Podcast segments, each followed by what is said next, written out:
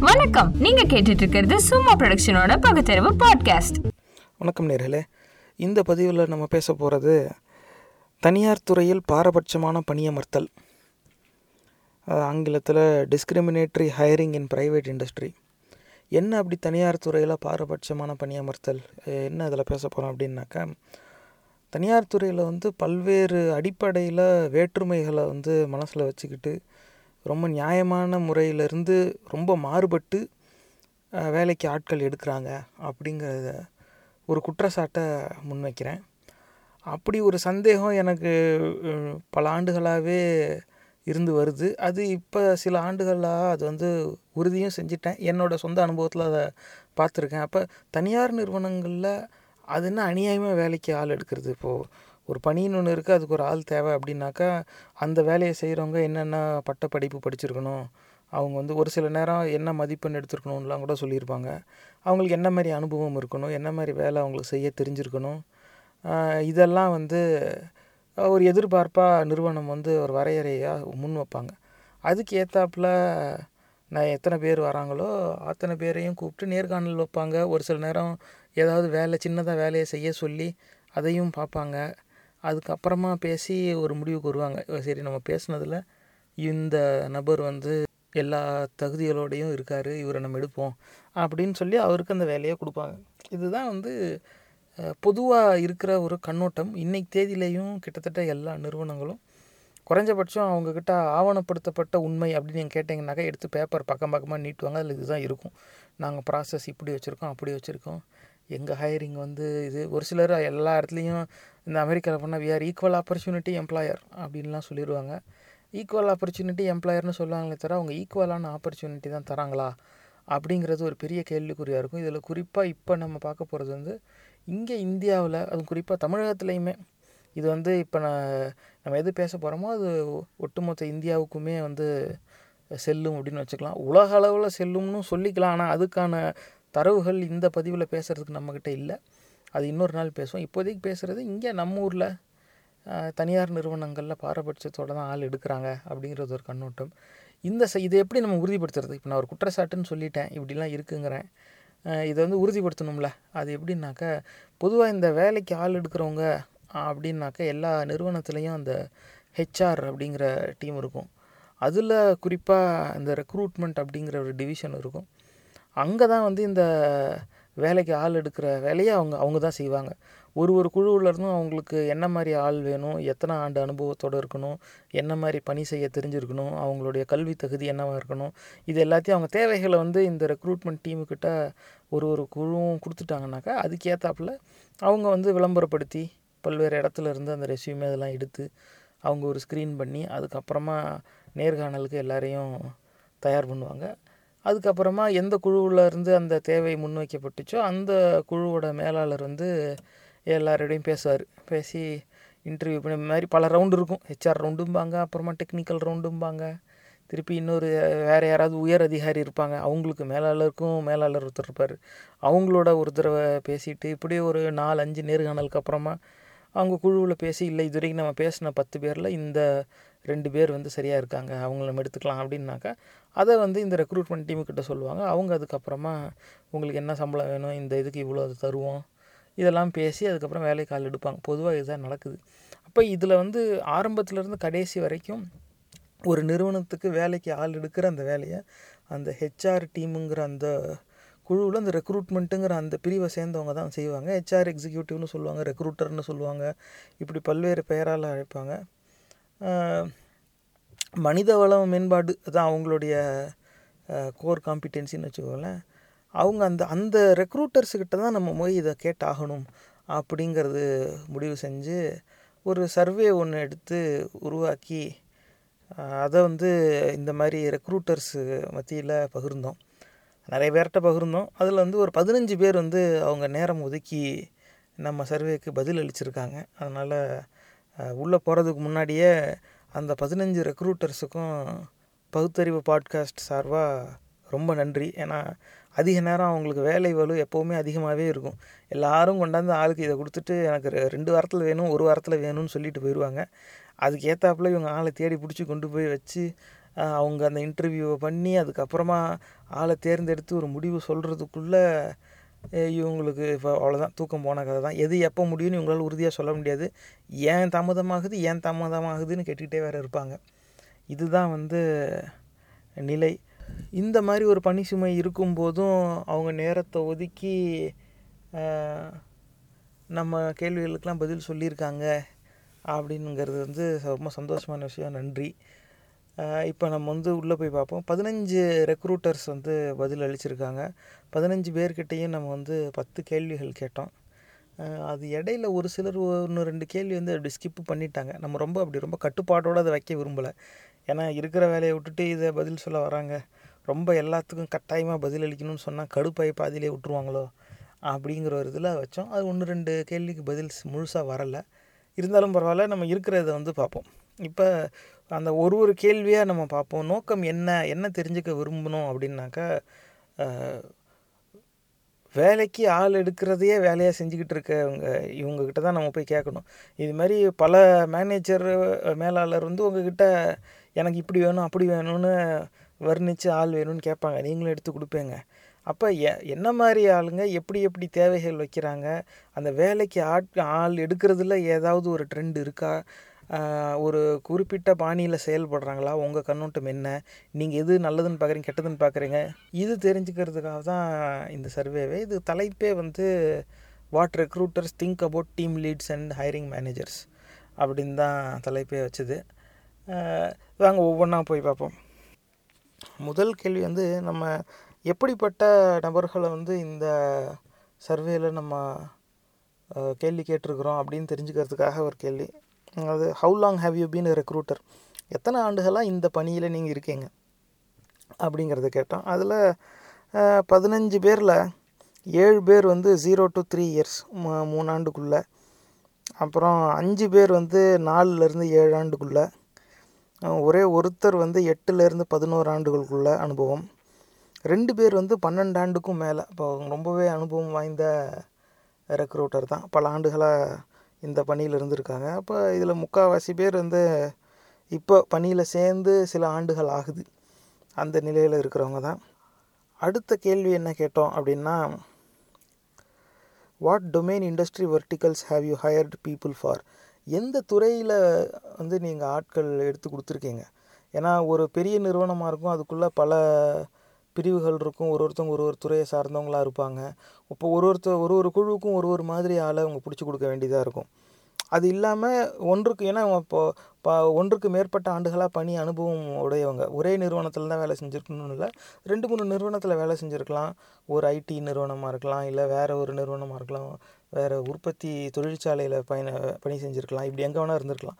அப்போ என்னென்ன துறையில் நீங்கள் வேலைக்கு ஆள் எடுத்திருக்கீங்க அப்படிங்கிற கேள்வி கேட்டோம் இதில் வந்து முக்கால்வாசி பேர் வந்து ஐடி சாஃப்ட்வேர் இண்டஸ்ட்ரி தான். ஒன்பது பேர். ஏழு பேர் வந்து அதே ஐடிலேருந்து ஐடி எனேபிள்டு சர்வீசஸ்னு இருக்கும். இன்றைக்கு தேதியில் அதையும் ஐடின்னு எல்லோரும் சொல்லிக்குவாங்க. அதில் ஒரு ஏழு பேர். இப்போ கிட்டத்தட்ட முக்கால்வாசி பேர் வந்து இந்த ஐடி தகவல் தொழில்நுட்பத்துறையில் தான் பணி செஞ்சுருக்காங்க ஆள் எடுத்திருக்காங்க. ஒரே ஒருத்தவங்க கன்சல்டிங் இண்டஸ்ட்ரி அதுக்கப்புறமா அதிகமாக பார்த்தா மேனுஃபேக்சரிங்கில் நாலு. ஹாஸ்பிட்டாலிட்டி மூணு. பேங்கிங் ஃபைனான்ஸ் மூணு ஹெல்த் கேர் மூணு அப்படியே எல்லோரும் மிச்சதெல்லாம் சில ரெண்டு மூணு பேர் தான் அப்போ கிட்டத்தட்ட எல்லாருமே ஒன்றுக்கு மேற்பட்ட துறையில் பணி செஞ்சுருக்காங்கங்கிறது வேணால் இதுலேருந்து தெரிய வருது.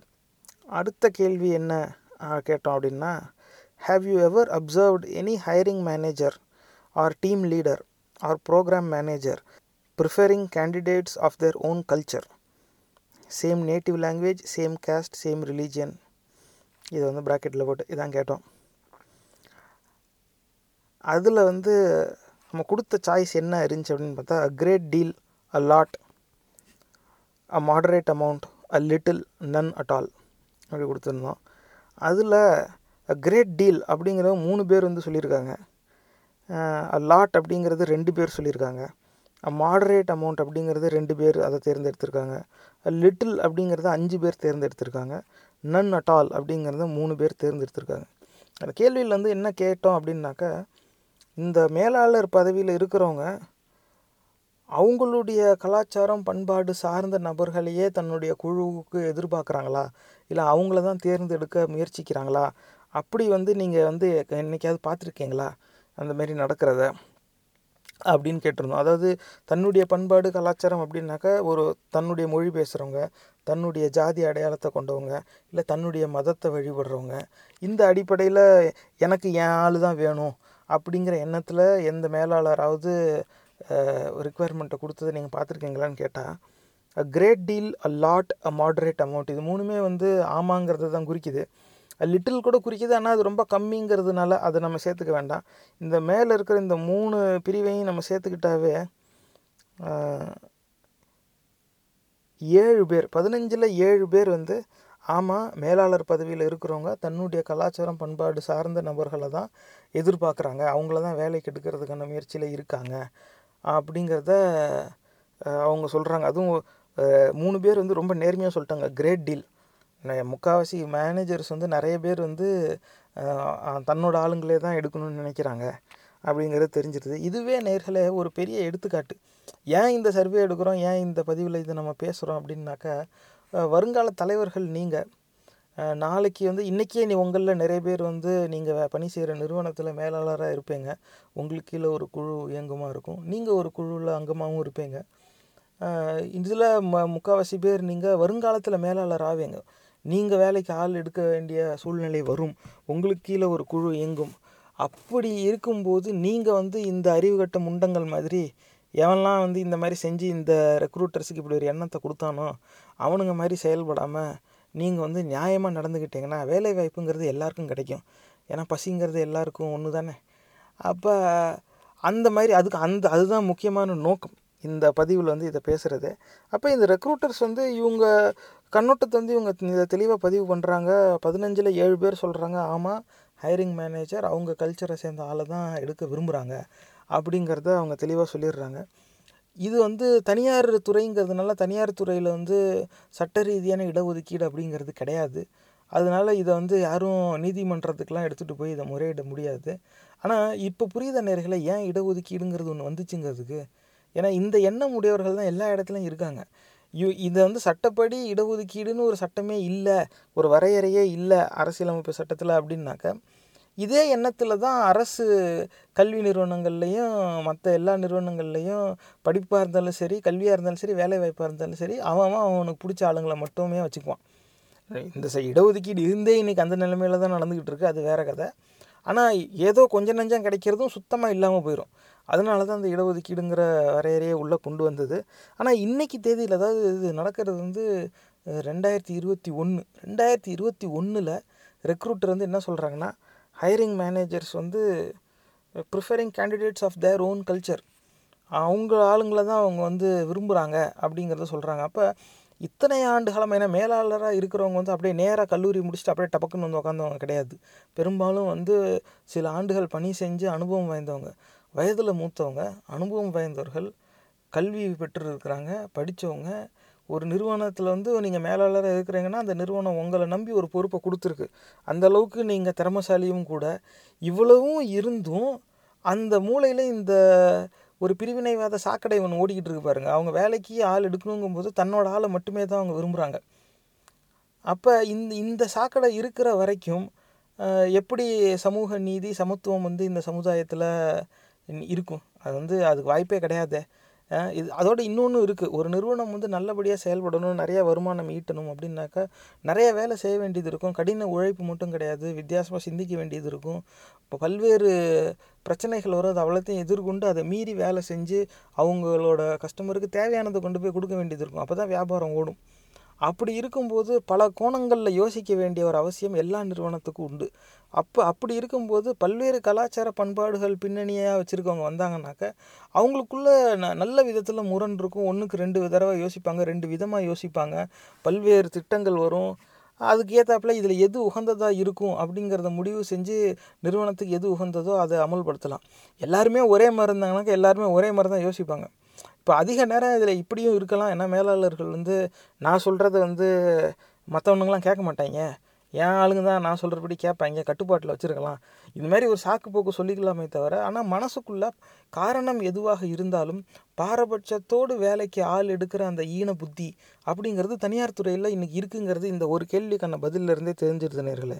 பதினஞ்சில் ஏழு பேர் வந்து கிரேட் டீல் லாட் மாடரேட் அமௌண்ட்டுன்ட்டான் எதுக்கு? Manager preferring candidates of their own culture அப்போ கல்ச்சர்னு இந்த இடத்துல சொல்கிறது same native language same caste same religion இது மூணுமே போட்டு காமிச்சிருக்கோம். அஞ்சு பேர் வந்து லிட்டில் அப்படிங்கிறான் கொஞ்சோண்டு. அதாவது அவங்க வந்து எல்லா மேலாளர்களையும் போட்டு கொடுக்க விரும்பலை. அவங்க வந்து கொஞ்சம் நல்லவங்களாக இருக்கணும்னு நினச்சிருக்காங்க. இந்த கேள்விக்கு பதிலளிக்கும் போது அதான் லிட்டில் ஒரு சிலர் அப்படி இருப்பாங்க அவ்வளோதான் அப்போ அவங்களும் உறுதிப்படுத்துகிறாங்க இதில் வந்து நன் அட்டால் அப்படின்னு சொல்கிறவங்க ஒரு மூணு பேர் இருக்காங்க. அவங்க வந்து இப்போ தான் இந்த பணிக்கு வந்திருப்பாங்களா இருக்கும். இதுவரைக்கும் இவங்க அந்த மாதிரி மேலாளரை சந்திக்காதவங்களா இருக்கலாம். அப்படி இல்லாட்டினாக்கா எதுக்கு பொது வழியில் நம்ம போய் விட்டு கொடுப்பானே? ஹையரிங் மேனேஜரையும் தன்னோட ஒருத்தராக இவங்க ஒப்பிட்டு பார்க்கும்போது அடுத்தவனை குறை சொல்லும்போது எல்லாரும் ரொம்ப சத்தமாக பேசிடுவாங்க. தான் மேலே குறைன்னு வரும்போது அது வெளிப்படையாக பொது வழியில் ஒத்துக்கிறதுங்கிறது கொஞ்சம் கஷ்டமாக இருக்கும் பல பேருக்கு. அப்படியா கூட இருக்கலாம். இந்த இடத்துல ஏன்னா ஒரு சில நேரம் இந்த மாதிரி சர்வேல எது ரொம்ப நியாயமான பதிலோ அந்த பதிலை வந்து தேர்வு செய்வாங்க. நம்ம எதுக்கு கெட்டவன் பேர் எடுக்கணும் அப்படிங்கிறதுனால. அந்த மாதிரி கூட இவங்க இதை தேர்வு எடுத்துருக்கு தேர்வு பண்ணியிருக்கலாம் அப்படிங்கிறது என்னுடைய சந்தேகம். ஆனால் முக்கால்வாசி பேர் வந்து சொல்கிறாங்க இந்த மாதிரி மேலாளர்கள் வந்து தங்க எங்கள் ஆளுங்க தான் எங்களுக்கு வேணும் அப்படிங்கிற சிந்தனையில் செயல்படுறாங்கன்னு. இப்போ அடுத்த கேள்வி வந்து கேட்டோம். Have you ever felt or observed this trend of managers preferring candidates from their own culture for their teams as a common trend across teams organisations இப்போ இது ஒரு பெரிய ட்ரெண்டாகவே நீங்கள் பார்க்குறீங்களா அதாவது ஏதாவது மேலாளர் பார்த்தீங்களான்னு கேட்டால் இப்போ இந்த மாதிரி மேலாளர்கள் வந்து அவங்கவுங்க ஆளுங்களை தான் அவங்க எடுக்க விரும்புகிறாங்க அப்படிங்கிறத வந்து நீங்கள் ஒரு பெரிய ட்ரெண்டாக பார்க்குறீங்களா அப்படின்னாக்க ஆல்வேஸ் அப்படின்னு ஒருத்தவங்க சொல்லியிருக்காங்க. நிஜமாவே ரொம்ப நேர்மையான ரெக்ரூட்டர் அவங்களுக்கு வந்து தலை வணங்கி நன்றி சொல்கிறோம் ஏன்னா அந்த அளவுக்கு சரி சரி தான் தப்பு தப்பு தான் என்ன நடந்தாலும் பரவாயில்ல அப்படின்னு நினைக்கிறாங்க பாருங்கள் அதோட ஒரு பெரிய தைரியம் வேறு எதுவும் கிடையாது. ரொம்ப தைரியமாக புது வழியில் நான் யாருன்னே உங்களுக்கு தெரியாது. இது வரைக்கும் என்னை சந்தித்ததே கிடையாது. எது ஏதோ இணையதளம் மூலமாக ஒரு செய்தி வருது. அந்த செய்தியில் ஒரு லிங்க் இருக்குது அதையும் நம்பி அவங்க கிளிக் பண்ணியிருக்காங்க. அதை பார்த்தா அவங்க வேலையில் இருக்கிற குறைகளை வெளியே கொண்டு வர மாதிரி கேள்விகளாக இருக்குது அப்படி இருந்தும் மறைக்காமல் அவங்க நேர்மையாக பதில் சொல்லியிருக்காங்க. ஆனால் ஒரு ரெக்ரூட்டர் ஆல்வேஸ் அப்படின்ட்டாங்க. இது ஒரு ட்ரெண்டு எல்லா மேனேஜரும் வந்து அவங்கவுங்க ஆளுங்களை தான் எடுத்துக்கிட்டு இருக்காங்கன்னு. அடுத்து இதை நம்ம கொடுத்த சாய்ஸஸ் என்ன அப்படின்னாக்கா always usually sometimes rarely never இப்படி கொடுத்துருந்தோம் அப்போ ஆல்வேஸுங்கிறதுல ஒருத்தவங்க தேர்வு செஞ்சுட்டாங்க. யூஸ்வலி அப்படின்னு மூணு. சம்டைம்ஸ் அப்படிங்கிறதுல மூணு. ரேர்லிங்கிறதுல மூணு. நெவர் அப்படிங்கிறதுல நாலு. அப்போ ஆல்வேஸ் யூஸ்வலி சம்டைம்ஸ் இந்த மூணு மட்டும் நம்ம எடுத்துக்கிட்டாவே டேலி வந்து ஏழு வந்துடுது திரும்பி. அப்போ பதினஞ்சு பேரில் ஏழு பேர் வந்து இது நாங்கள் ட்ரெண்டாகவே கவனிக்கிறோம். எல்லா மேனேஜரும் அவங்கவுங்க ஆளுங்களை தான் வேலைக்கு எடுக்கணும்னு விருப்பப்படுறாங்க. அப்படிங்கிறது உறுதியாகுது. அப்போ இது இது வந்து இதுக்கு முன்னாடி கேட்ட கேள்வியை உறுதி செய்யுது. ஏன்னா ஒரே கேள்வியை ஒன்றுக்கு மேற்பட்ட கண்ணோட்டத்தில் கேட்டால் தான் உண்மை எது அப்படிங்கிறத புரியும். ஏன்னா ஒரு ஒரு கேள்வியும் பதில் சொல்லும்போது ஒரு ஒரு மனநிலையில் பதில் சொல்லுவாங்க. அப்போ நூறு சதவீதம் அது வந்து சரியாக இருக்காது. அவங்க மனசில் இருக்கிற அந்த உண்மையை அது நூறு சதவீதம் பிரதிபலிக்காது. அதுக்காகவே இந்த மாதிரி கேள்வி கேட்டது. யாராவது மேலாளர் இப்படி செஞ்சு பார்த்தீங்களா? சரி. அப்படி செய்கிற மேலாளர் நிறைய பேர் இருக்கிறாங்க. எல்லா மேலாளரும் அப்படி செய்கிற ஒரு ட்ரெண்டாக அதை பார்க்குறீங்களா? அப்படின்னாக்கா அதுலேயும் ஏழு பேர் சொல்கிறாங்க ஆமாம் எல்லா மேனேஜர்ஸும் நாங்கள் பார்க்குற வரைக்கும் முக்கால்வாசி மேனேஜரு அவங்கவுங்க ஆளுங்களை தான் எடுக்கிறாங்க அப்படிங்கிறதையும் சொல்லிட்டாங்க. அடுத்த கேள்வி what do you think about managers preferring candidates from their own culture அதாவது same native language caste or religion for their teams இப்போ இப்போ முதல்ல அவங்க ரெக்ரூட்டர் என்ன கேட்டோம்னா ஏதாவது மேலாளர் இந்த மாதிரி வேலைக்கு எடுக்கிறாங்களா? இந்த மாதிரி தன்னோட ஆளுங்களே வேலைக்கு எடுக்கிறது ஒரு ட்ரெண்டாக இருக்கா? அதுக்கப்புறங்க சரி ஒரு மேனேஜர் ஒரு மேலாளர் வந்து தான் குழுவுக்கு தன் கலாச்சார பண்பாடு சார்ந்தவர்கள் மட்டும்தான் வரணும் அப்படின்னு நினைக்கிறத பற்றி நீங்கள் என்ன நினைக்கிறீங்க? இவங்க அபிப்பிராயம். ஏன்னா அவங்க கடைசியாக அந்த மேலாளர் என்ன யாரை முடிவு செய்கிறாங்களோ அவங்கக்கிட்ட தான் இவங்க ஆஃபர் லெட்டர் கொடுத்தாகணும். அது வேறு கதை. இவங்க இடையில இன்டர்வியூ வேணால் பண்ணி ஸ்க்ரீனிங் வேணால் பண்ணுவாங்களே தவிர அந்த ஹைரிங் மேனேஜர் தான் கடைசியாக முடிவு பண்ணுவாங்க. யார் வேணும் யார் வேண்டாம் அப்படின்னு. அப்போ அதனால் இவங்களால் அதை மீறிலாம் அவங்கள மீறி எதுவும் செயல்பட முடியாது. ஆனால் அவங்க என்ன மாதிரி செயல்படுறாங்கங்கிறத இவங்க கவனிக்கிறாங்க. அப்போ அவங்களுடைய அந்த பாரபட்சமான செயல்பாடை இந்த ரெக்ரூட்டர் எப்படி பார்க்குறாங்க அப்படிங்கிறத வந்து நம்ம தெரிஞ்சுக்கணும். அதுக்காக தான் இந்த கேள்வி கேட்டோம். இதில் நம்ம கொடுத்த சாய்ஸ் என்னென்னா very positive positive neutral negative very negative இதில் யாருமே வெரி பாசிட்டிவ்னு சொல்லலை. பாசிட்டிவ்னு நாலு பேர் நியூட்ரல்னு அஞ்சு பேர் நெகட்டிவ்னு மூணு பேர் வெரி நெகட்டிவ்னு மூணு பேர். அப்போ பாசிட்டிவ் அண்ட் நியூட்ரல் இது ரெண்டையும் சேர்த்தா ஒம்பது பேர். நாலு பேர் வந்து அதை பாசிட்டிவாகவே நினைக்கிறாங்க.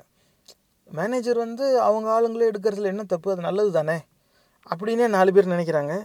நியூட்ரல் அதாவது இவங்க நடுநிலைவாதி. எப்பா நான் வந்து நான் எந்த பக்கமும் எடுத்துக்கல. இந்த பக்கம் சொன்னால் அவங்க வச்சுக்குவான் அந்த பக்கம் சொன்னால் இவங்க வச்சுக்குவான் நான் இந்த விளையாட்டுக்கு வரல.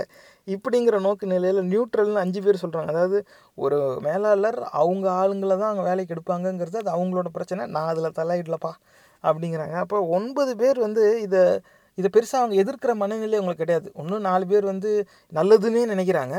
அஞ்சு பேர் வந்து நான் ஏன் அதில் தலையிடணும்? நான் அதில் எட்ட நின்றுக்கிறேன் நான் நடுநிலையாக இருந்துக்கிறேன் அப்படிங்கிறாங்க.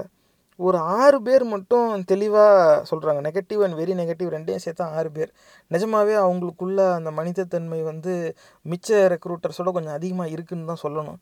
காரணம் என்னென்னா என்னதான் அவங்க அவங்க வேலையை அவங்க செஞ்சு ஆகணும் அந்த மேலாளர் யாருக்கு ஆஃபர் லெட்டர் கொடுக்கணுங்கிறாங்களோ அவங்களுக்கு தான் கொடுத்து ஆகணும். இவங்க அவங்கள மீறி செயல்பட முடியாது. இருந்தாலும் ச நானே செஞ்சாலும் சரி சரி தான் தப்பு தப்பு தாங்கிற எண்ணத்தில் சிந்திக்க போய் தான் இந்த இடத்துல அவங்க வந்து நெகட்டிவ்னு சொல்கிறாங்க ஏன்னா இதில் அவங்க அவங்களுடைய கருத்தை கேட்குறோம். எல்லாரும் வந்து அவங்கவுங்க ஆளுங்களே வேலைக்கு எடுக்கிறாங்களே அதை பற்றி நீங்கள் என்ன நினைக்கிறீங்கன்னா எடுத்துக்கிட்டோம் நல்லது தானே அப்படிங்கிறாங்க. ஒரு சிலர் வந்து நான் இந்த விளையாட்டுக்கு வரல நான் எதுவும் நடுநிலையாக இருந்துக்கிறேன் அப்படிங்கிறாங்க. மிச்சம் இருக்கவங்க வந்து இல்லை இது தப்பு அப்படின்னு சொல்கிறாங்க அப்போ இந்த மாதிரி பிரிஞ்சு இருக்குது ஆனால் நேர்களில் கவனிக்க வேண்டியது என்னென்னா ஒன்பது பேர் பாசிட்டிவ் ஆர் நியூட்ரல் அப்படிங்கிறாங்க. அப்போ அவங்களுக்கு வந்து இதை மறுக்கிறதுக்கோ எதிர்க்கிறதுக்கோ எண்ணம் கிடையாது. அப்போ இந்த ரெக்ரூட்மெண்ட் இந்த ஹெச்ஆருங்கிறவங்க தான் வந்து மனிதவள மேம்பாட்டில் யார் இருக்காங்களோ அவங்க தான் அந்த ஒட்டுமொத்த நிறுவனமும் ஒழுங்காக இயங்குறதுக்கு ரொம்ப முக்கியமான ஒரு குழு. இந்த ஹெச்ஆரும் அக்கௌண்ட்ஸையும் நீங்கள் எடுத்துட்டிங்கனாக்கா தொழிலே கிடையாது. ஏன்னா வரவு செலவு கணக்கு பார்க்கணும். அப்புறமா இந்த வரவு செலவுக்கு யார் பொறுப்பாக இருக்காங்களோ அவங்கள பத்திரமா பார்த்துக்கணும். இது ரெண்டு தான் எந்த நிறுவனமும் சரியாக செயல்படுறதுக்கு ரொம்ப அடிப்படையான தேவை. அப்படி இருக்கும்போது அதில் ஒன்று இந்த ஹெச்ஆர் அதில் ஒரு சிறிய பிரிவு தான் இந்த வேலைக்கு ஆள் எடுக்கிறது இந்த ரெக்ரூட்மெண்ட் டீமுங்கிறது அவங்க அவங்களில் இப்படி பெரும்பான்மை வந்து மேனேஜர் அவன் அவன் இஷ்டத்துக்கு எடுத்துகிட்டு போகிறான் அவன் அவன் ஆளுங்களை எடுக்கிறான்னா அது அவன் பிரச்சனை நான் ஏன் தலையிடணும்? அப்படின்னு கையை விரித்து நிற்கிறது எப்படி ஒரு மனித வள மேம்பாடாக இருக்க முடியும்?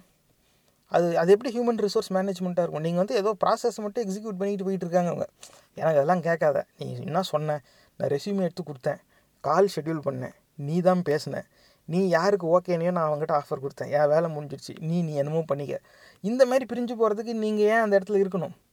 இது வந்து நே இது யார் வேணால் செய்யலாமே இப்போ இதுக்கு நேராக மேலாளரே செய்வாங்களே இடையில நீங்கள் இதுக்கு ரெக்ரூட்மெண்ட் டீமு ஏன்னா இவங்க தேவைகள் அறிஞ்சு செய்யணும். இந்த மாதிரி பாரபட்சத்தோட வேலைக்கு ஆட்கள் எடுக்கிறாங்கன்னு தெரிஞ்சால் ஒரு தடவையாவது முறையிடணும்.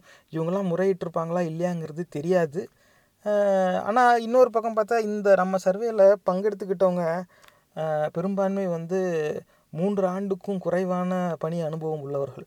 அப்போ மொதல் ரெண்டு மூணு ஆண்டுலேயே இந்த அளவுக்கு பறந்து விரிஞ்ச சிந்தனை அவங்களுக்கு வரலைங்கிறது ஒரு ஆச்சரியமாக இருக்குது ஏன்னா இந்த துறை அப்படி இந்த தொழில் அப்படி மற்ற எல்லா வேலையிலையும் ரெண்டு மூணு ஆண்டு தான் ஆகுதுனாக்கா அந்த தொ வேலையை வந்து முழுசாக அவங்க பழகியிருக்க மாட்டாங்க. ஒரு நாலஞ்சு ஆண்டுயாவது ஆகும்.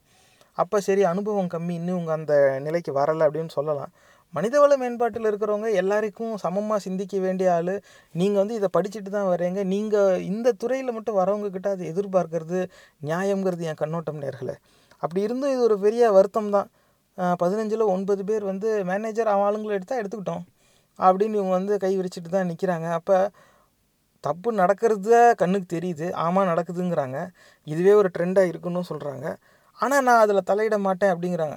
நடக்கிறது தப்புன்னு தெரிஞ்சும் அதை வந்து தட்டி கேட்க மனம் வரலையே. இந்த மாதிரி ஆட்களை வச்சுக்கிட்டு எப்படி தனியார் நிறுவனம் சரியாக செயல்படும்? இவங்க நியாயமாக சிந்திக்க ஆரம்பித்தாங்கனாக்கா இவங்க பணி செய்கிற நிறுவனம் இன்னும் வளர்ச்சி பெறுமே. அந்த கண்ணோட்டத்தில் தான் இந்த கேள்வி முன்வைக்கிறது ஆனால் இது ஒரு வருத்தத்திற்குரிய செயல். ஏன்னா வேற யார் கேள்வி கேட்பா? அந்த மேலாளர் எடுக்கிற முடிவு அந்த குழுவுக்கு. ஆனால் இந்த ரெக்ரூட்மெண்ட் டீம்னு இவங்க இருக்கிறவங்க இவங்க தான் சொல்லணும். இந்த மாதிரி இப்படி செய்ய ஏன் இப்படி எடுக்கிறீங்க? இவங்களா வேறு மாதிரி கூட கேட்டேன். ஏன்னா ஒரு சில நேரம் முரண்பட்டுக்க முடியாது. அவங்க இவங்களோட வயசில் பெரியவங்களா இருப்பாங்க. வேறு பே உயர் பதவியில் இருப்பாங்க. நம்ம ஏதாவது கேட்க போய் நம்ம மேலாளர்கிட்ட அவன் வந்து ஏதாவது போட்டு கொடுத்துட்டானா தேவையில்லாத பிரச்சனை அப்படிங்கிறதுக்காக கூட இவங்க அமைதியாக இருக்கலாம். ஆனால் பல்வேறு விதமாக இந்த மாதிரி சிக்கல்களை வந்து சமாளிக்கணும். இது தெரிஞ்சவங்க தான் ஹெச்ஆர் மற்றவங்களாம் வந்து எனக்கு இது எப்படி செய்யணும்னு தெரியல. அப்படின்னு சொன்னாங்கன்னா சரி பரவாயில்ல. அவங்க இந்த பணியில் இல்லை. இதுக்காக தயாரானவங்க இல்லை. ஆனால் நீங்கள் ஹெச்ஆருக்குன்னு சொல்லி தானே படித்து வந்திருக்கீங்க. நீங்கள் ரெக்ரூட்டராக தானே இருக்கீங்க. ஹெச்ஆர் ப்ராசஸ் தானே உங்களுடைய வேலையை. அப்போ ஒரு கு- குழுன்னு இருந்துட்டாக்கா ஒன்றுக்கு மேற்பட்ட நபர்கள் இருப்பாங்க. எல்லோரும் ஒரே மாதிரி சிந்திக்க மாட்டாங்க. ஒரு ஒருத்தருக்கு ஏத்தாப்பில் சிந்திச்சு செயல்படணும் அப்படிங்கிறது உங்களுக்கு தெரியும் தானே. அப்படி இருக்கும்போது பாரபட்சத்தோட வேலைக்கு ஆள் எடுக்கிறாங்க. அப்படிங்கிறது தெரிஞ்சும் நீங்கள் அதில் தலையிடுறதுக்கு தயங்குறீங்க. அப்படின்னாக்கா இந்த ரெக்ரூட்மெண்ட் டீமில் இருக்கிறவங்க இந்த மாதிரி எத்தனை நிறுவனங்களில் எத்தனை ரெக்ரூட்டர்ஸ் இதை அமைதியாக பார்த்துக்கிட்டு சகிச்சுக்கிட்டு போகிறாங்க அப்படிங்கிற கேள்வி தான் நேர்களே முன்வைக்கணும். நம்ம அடுத்த கேள்விக்கு போவோம். அடுத்து வந்து do you believe diverse teams with professionals from different cultures deliver well and enable the organisation grow as oppose to teams which have all the members representing the same cultural background அதாவது ஒரு குழுவில் வந்து பல்வேறு கலாச்சார பண்பாடு பின்னணியோடு பின்னணியோட இருக்கிற ஒரு குழு. அப்போ அந்த மாதிரியான ஒரு குழுவுக்கும் எல்லாம் ஒரே ஆளுங்களாக இருக்கிற ஒரு குழுவுக்கும் ஒரு வித்தியாசம் இருக்குமா? அதுவும் பல்வேறு விதமான மக்கள் இருக்கிற குழு வந்து நிறுவனத்துக்கு லாபகரமாக செயல்படும் அப்படின்னு நீங்கள் நினைக்கிறீங்களா? அப்படின்னு கேட்டால் இதில் வந்து ஒருத்தவங்க பதில் போட தவறிட்டாங்க. பதினாலு பேர் தான் பதில் சொல்லியிருக்காங்க. ஆனால் இருந்தாலும் அந்த பதினாலில் பன்னெண்டு பேர் ஆமாங்கிறாங்க. ரெண்டு பேர் இல்லைங்கிறாங்க. அப்போ அந்த ரெண்டு பேருக்கு வந்து இந்த டைவர்சிட்டி ஆங்கிலத்தில் டைவர்சிட்டின்னு சொல்லுவோம் அதில் அது முழுசாக அவங்களுக்கு புரிதல் கிடையாது. அப்போ அவங்களுக்கு வந்து புரிதல் அப்படி தான் பார்க்கணும். ஏன்னா அவங்க வந்து டைவர்சிட்டி இருந்தான்னா இல்லாட்டி என்ன? அதுக்கும் நிறுவனம் வளர்ச்சி பெறதுக்கும் எந்த சம்மந்தமும் கிடையாது. அப்படின்னு தான் அவங்க வந்து சொல்கிறாங்க ஆனால் மிச்சம் இருக்கிற பதினாலு பேரும் வந்து என்ன சொல்லிட்டாங்க? இல்லை பல்வேறு விதமான மக்கள் ஒரு குழுவில் இருந்தாங்கன்னா அந்த குழுவால் நிறுவனத்துக்கு எப்போவுமே லாபம்தான் அப்படின்னு சொல்கிறாங்க ஆனால் அப்படி முக்கால்வாசி பேர் வந்து இது நல்லதுன்னு நினைக்கிறவங்க இப்படி பாரபட்சமாக வேலைக்கு ஆள் எடுக்கிறாங்கன்னு தெரியும் போது அதை தட்டி கேட்குற மனநிலை இல்லாமல் இருக்கிறாங்களே அது வந்து இதில் வித்தியாசமாக தெரியுது. அப்போ இந்த கேள்வியில் எப்படியாவது ஒரு நல்ல பேர் வாங்கிடணும் நம்ம ஏன் கெட்டவங்களாக இருக்கணும் அப்படிங்கிற எண்ணத்தில் இவங்க பதில் அளிச்சிருப்பாங்களோ அப்படிங்கிற சந்தேகம் இருக்குது ஏன்னா அவங்களுக்கு சாய்ஸே ரெண்டு தான். ஆமாம் இல்லை இது மட்டும்தான் கொடுத்துருந்தோம் அடுத்த கேள்வி பார்ப்போம். What do you observe as the most common identity marker besides the professional qualifications used by managers to select the potential candidates for their team அதாவது அந்த அடையாள குறிங்கிறது வந்து பல் பலவிதமாக இருக்கும். அதில் எந்த அடையாள குறியை அடிப்படையாக வச்சு இந்த மேலாளர்கள் பாரபட்சத்தோட வேலைக்கு ஆள் எடுக்கிறாங்களே எந்த எதன் அடிப்படையில் அவங்க தேர்வு செய்கிறாங்க அப்படின்னு வச்சோம். அதில் கொடுத்த சாய்ஸ் என்ன அப்படின்னாக்கா their native language their caste their religion their university or college their city அப்போ அதில் பத்து பேர் வந்து நேட்டிவ் லாங்குவேஜ் அப்படின்ட்டாங்க மூணு பேர் வந்து தேர் கேஸ்ட் ஒருத்தவங்க வந்து தேர் ரிலிஜியன் மூணு பேர் வந்து தேர் யூனிவர்சிட்டி காலேஜ் ரெண்டு பேர் வந்து தேர் சிட்டி அப்போ எப்படிலாம் பாரபட்சம் இருக்குதுன்னு பாருங்கள் அதிக பேரும் தேர் நேட்டிவ் லாங்குவேஜ் தன் மொழி பேசுகிறவனை தான் தான் வேலைக்கு எடுப்பேன் அப்படிங்கிற எண்ணத்தில் பல மேலாளர்கள் செயல்படுறது இந்த கேள்விக்கான பதிலிருந்து தெரிய வருது. ஏன்னா பத்து பேர் வந்து அதுதான் சொல்கிறாங்க மூணு பேர் வந்து நேரடியாக ஜாதிக்கே சொல்கிறாங்க இதுக்கு யாருக்கும் இதுக்கு இதில் பதில் தர மாட்டாங்க. இது வந்து முட்டையாக தான் இருக்கும்னு நான் எதிர்பார்த்தேன். ஏன்னா அப்படி வெளிப்படையாக சொல்ல மாட்டாங்களோங்கிறது என்னோடய எதிர்பார்ப்பாக இருந்துச்சு. ஆனால் மூணு பேர் வெளிப்படையாக சொல்லியிருக்காங்க. அவங்க ஜாதியிலே தான் அவங்க ஆள் எடுத்துக்கிறாங்க அப்படிங்கிறது. தேர் ரிலீஜியன் ஒருத்தவங்க வந்து மதம் வச்சிட்டாங்க. ஏன்னா வேறு மதத்தை ஆளுங்களை அவங்க எடுக்கிறது இல்லை போல். அவங்க மதத்திலே தான் எடுத்துக்கிட்டு இருக்காங்க. இன்னொரு மூணு பேர் வந்து தேர் யூனிவர்சிட்டி காலேஜ் மூணு பேர். அது வந்து என்ன கேட்டால் பெரும்பாலும் அந்த ஐஐடியாக தான் இருக்கும்னு நினைக்கிறேன். இந்த ஐஐடி ஐஐஎம்மில் இருக்கிறவங்களுக்குலாம் வேலை கிடைக்கிறதுக்கு ஒரே காரணம் அவங்கள வேலைக்கு யார் எடுப்பாங்கன்னு கேட்டால் அதே ஐஐடி ஐஐஎம்லேருந்து படித்து வந்தவங்க மட்டும்தான். வேறு எவனும் வேலைக்கு எடுக்க மாட்டான். அது அது ஒரு இதாக இருக்குது ஏன்னா நாங்களாம் ஐஐடி அப்படின்னு ஐஐடிக்காரங்க ஐஐடி ஆளுங்களோடய சேர்ந்து பேசிட்டு கடைசி வரைக்கும் ஒன்றாவே இருப்பாங்க. அவங்க மற்றவங்களோட கலந்து இது வரைக்கும் நான் பார்த்ததே கிடையாது. ஆனால் ரொம்ப அப்படி பெருமை பீத்துவாங்க. நிஜமாவே புத்திசாலிகள் வந்து எங்கே ஐஐடியில் படித்தாலும் படிக்காட்டியும் புத்திசாலி புத்திசாலி தான். திறமசாலி திறமசாலி தான். மாறுபட்ட கருத்து இல்லை. ஆனால் பெரும்பாலும் வந்து நாங்களாம் ஐஐடி நாங்களாம் இது நாங்கள் க்ரீம் ஆஃப் தி எலிட் இப்படிலாம் சொல்லி நான் கேள்விப்பட்டிருக்கேன். அந்த அதுக்கு வந்து ஏன் இதுக்கு வேறு மாதிரியும் பொருள் வரும்டா அப்படின்னு கோச்சிக்கிறாங்க. ஆனால் அந்த மாதிரிலாம் பெருமை பீத்துறவங்களாம் இருந்தாங்க. ஆனால் அவங்க எல்லாரும் பணியில் சேர்ந்து மூணு மாதத்தில் நிறுவனத்தை விட்டு வெளில போயிட்டாங்க. நிறைய பேர் அப்படி நான் பார்த்துருக்கேன். சேர்ந்து அவங்களாம் ஐஐடி ஐஎம் தான். அவங்கள மாதிரிலாம் நம்மளமா மொளமொளலாம் நம்மளால் இங்கிலீஷே பேசவே முடியாது. நிறைய விஷயம் தெரிஞ்சிருக்கு. பயங்கர தன்னம்பிக்கையோடு பேசுவாங்க. ஆனால் மூணு மாதம் தான் அவங்களால அந்த வேலையை செய்ய முடிஞ்சு அதுக்கு மேலே செய்ய முடியல. அவங்களே வேலையை விட்டு போயிட்டாங்க. இப்படிலாம் ந- நடக்குது. அதனால் ஒரு குறிப்பிட்ட கல்லூரியில் படிச்சிருக்காங்கங்கிறதுனாலே அவங்க உலகளாவிய திறமசாலி அப்படிங்கிற அந்த காலம்லாம் வந்து சும்மா அது ஒரு போலியான மாயை. அதில் எந்த விலகு உண்மை கிடையாது. எந்த காலேஜில் படித்தாலும் திறமசாலி திறமசாலி தான். அதில் மாறுபட்ட கருத்து கிடையாது. ஆனால் இந்த த யூனிவர்சிட்டி காலேஜுங்கிற இந்த ஆப்ஷனை மூணு பேர் தேர்வு செஞ்சுருக்காங்கன்னா என்னுடைய ச யூகம் வந்து அதுக்கு பின்னால் வந்து அவங்க அதிகமாக இந்த ஐஐடி ஐஐஎம்லேருந்து படித்து வந்த மேலாளர்கள் வந்து அவங்க ஐஐடி ஐஐஎம்லேருந்தே ஆள் எடுக்கணும். We only take IITs and IIMs tier one universities அப்படிம்பாங்க. அந்த நிறுவனத்தோட ப்ராஃபிட் அண்ட் ஸ்டேட்மெண்ட் எடுத்து பாருங்கள் லாபம் பார்த்து பல ஆண்டுகளாக இருக்கும். நீங்கள் வந்து ஏன்னா எ- எந்த நிறுவனத்துலலாம் அது குறிப்பாக இந்தியாவிலன்னு வச்சுக்கோங்களேன் வெளிநாடு நிறுவனங்கள் கூட அப்புறம் போகலாம் பெரிய நிறுவனங்களில் பெரிய அளவில் ஊழல் நடந்திருக்கு. சிஇஓ சிஎஃப்ஓ இவங்க எல்லாரும் சேர்ந்து போர்டை ஏமாற்றிட்டாங்க இல்லாத வருமானம் இருந்ததாக காமிச்சிட்டாங்க. ஷேரை வந்து ஏ விலை ப்ரைஸ் ஏற்றுறதுக்காக இப்படி போய் சொல்லிட்டாங்க. கையாடல் பண்ணிட்டாங்க. நிறுவனத்தோட காசை சொந்த கா இதுக்கு பயன்படுத்திட்டாங்க. இப்படிலாம் நிறைய நீங்கள் கேள்விப்பட்டிருப்பீங்க. எல்லா இதுலேயும் நீங்கள் எடுத்து பாருங்கள் அந்த சிஇஓ ஐஐடியாக இருப்பான். சிஎஃப்ஓ ஒரு சார்ட்டட் அக்கௌண்டண்ட்டாக இருப்பான். ஐஐடி இல்லை ஐஏஎம்ல தான் இருப்பான் அந்த சிஇஓ பெரும்பாலும் நீங்கள் வேணால் பாருங்கள் அப்போ அயோக்கியத்தனம் செஞ்சு மாற்றுற எல்லா கேஸ்லையுமே இந்த பெரிய கல்வி நிறுவனங்கள்லேருந்து படித்து வந்த பட்டதாரிகள் தான். அதனால் வந்து க என்ன தான் பெரிய படிப்பு படித்தாலும் திருடி தான் பெரிய ஆள் ஆகணுங்கிற லட்சணத்தில் தான் அவன் இருந்திருக்கானுங்க. அதனால தான் செஞ்சுருக்காங்க.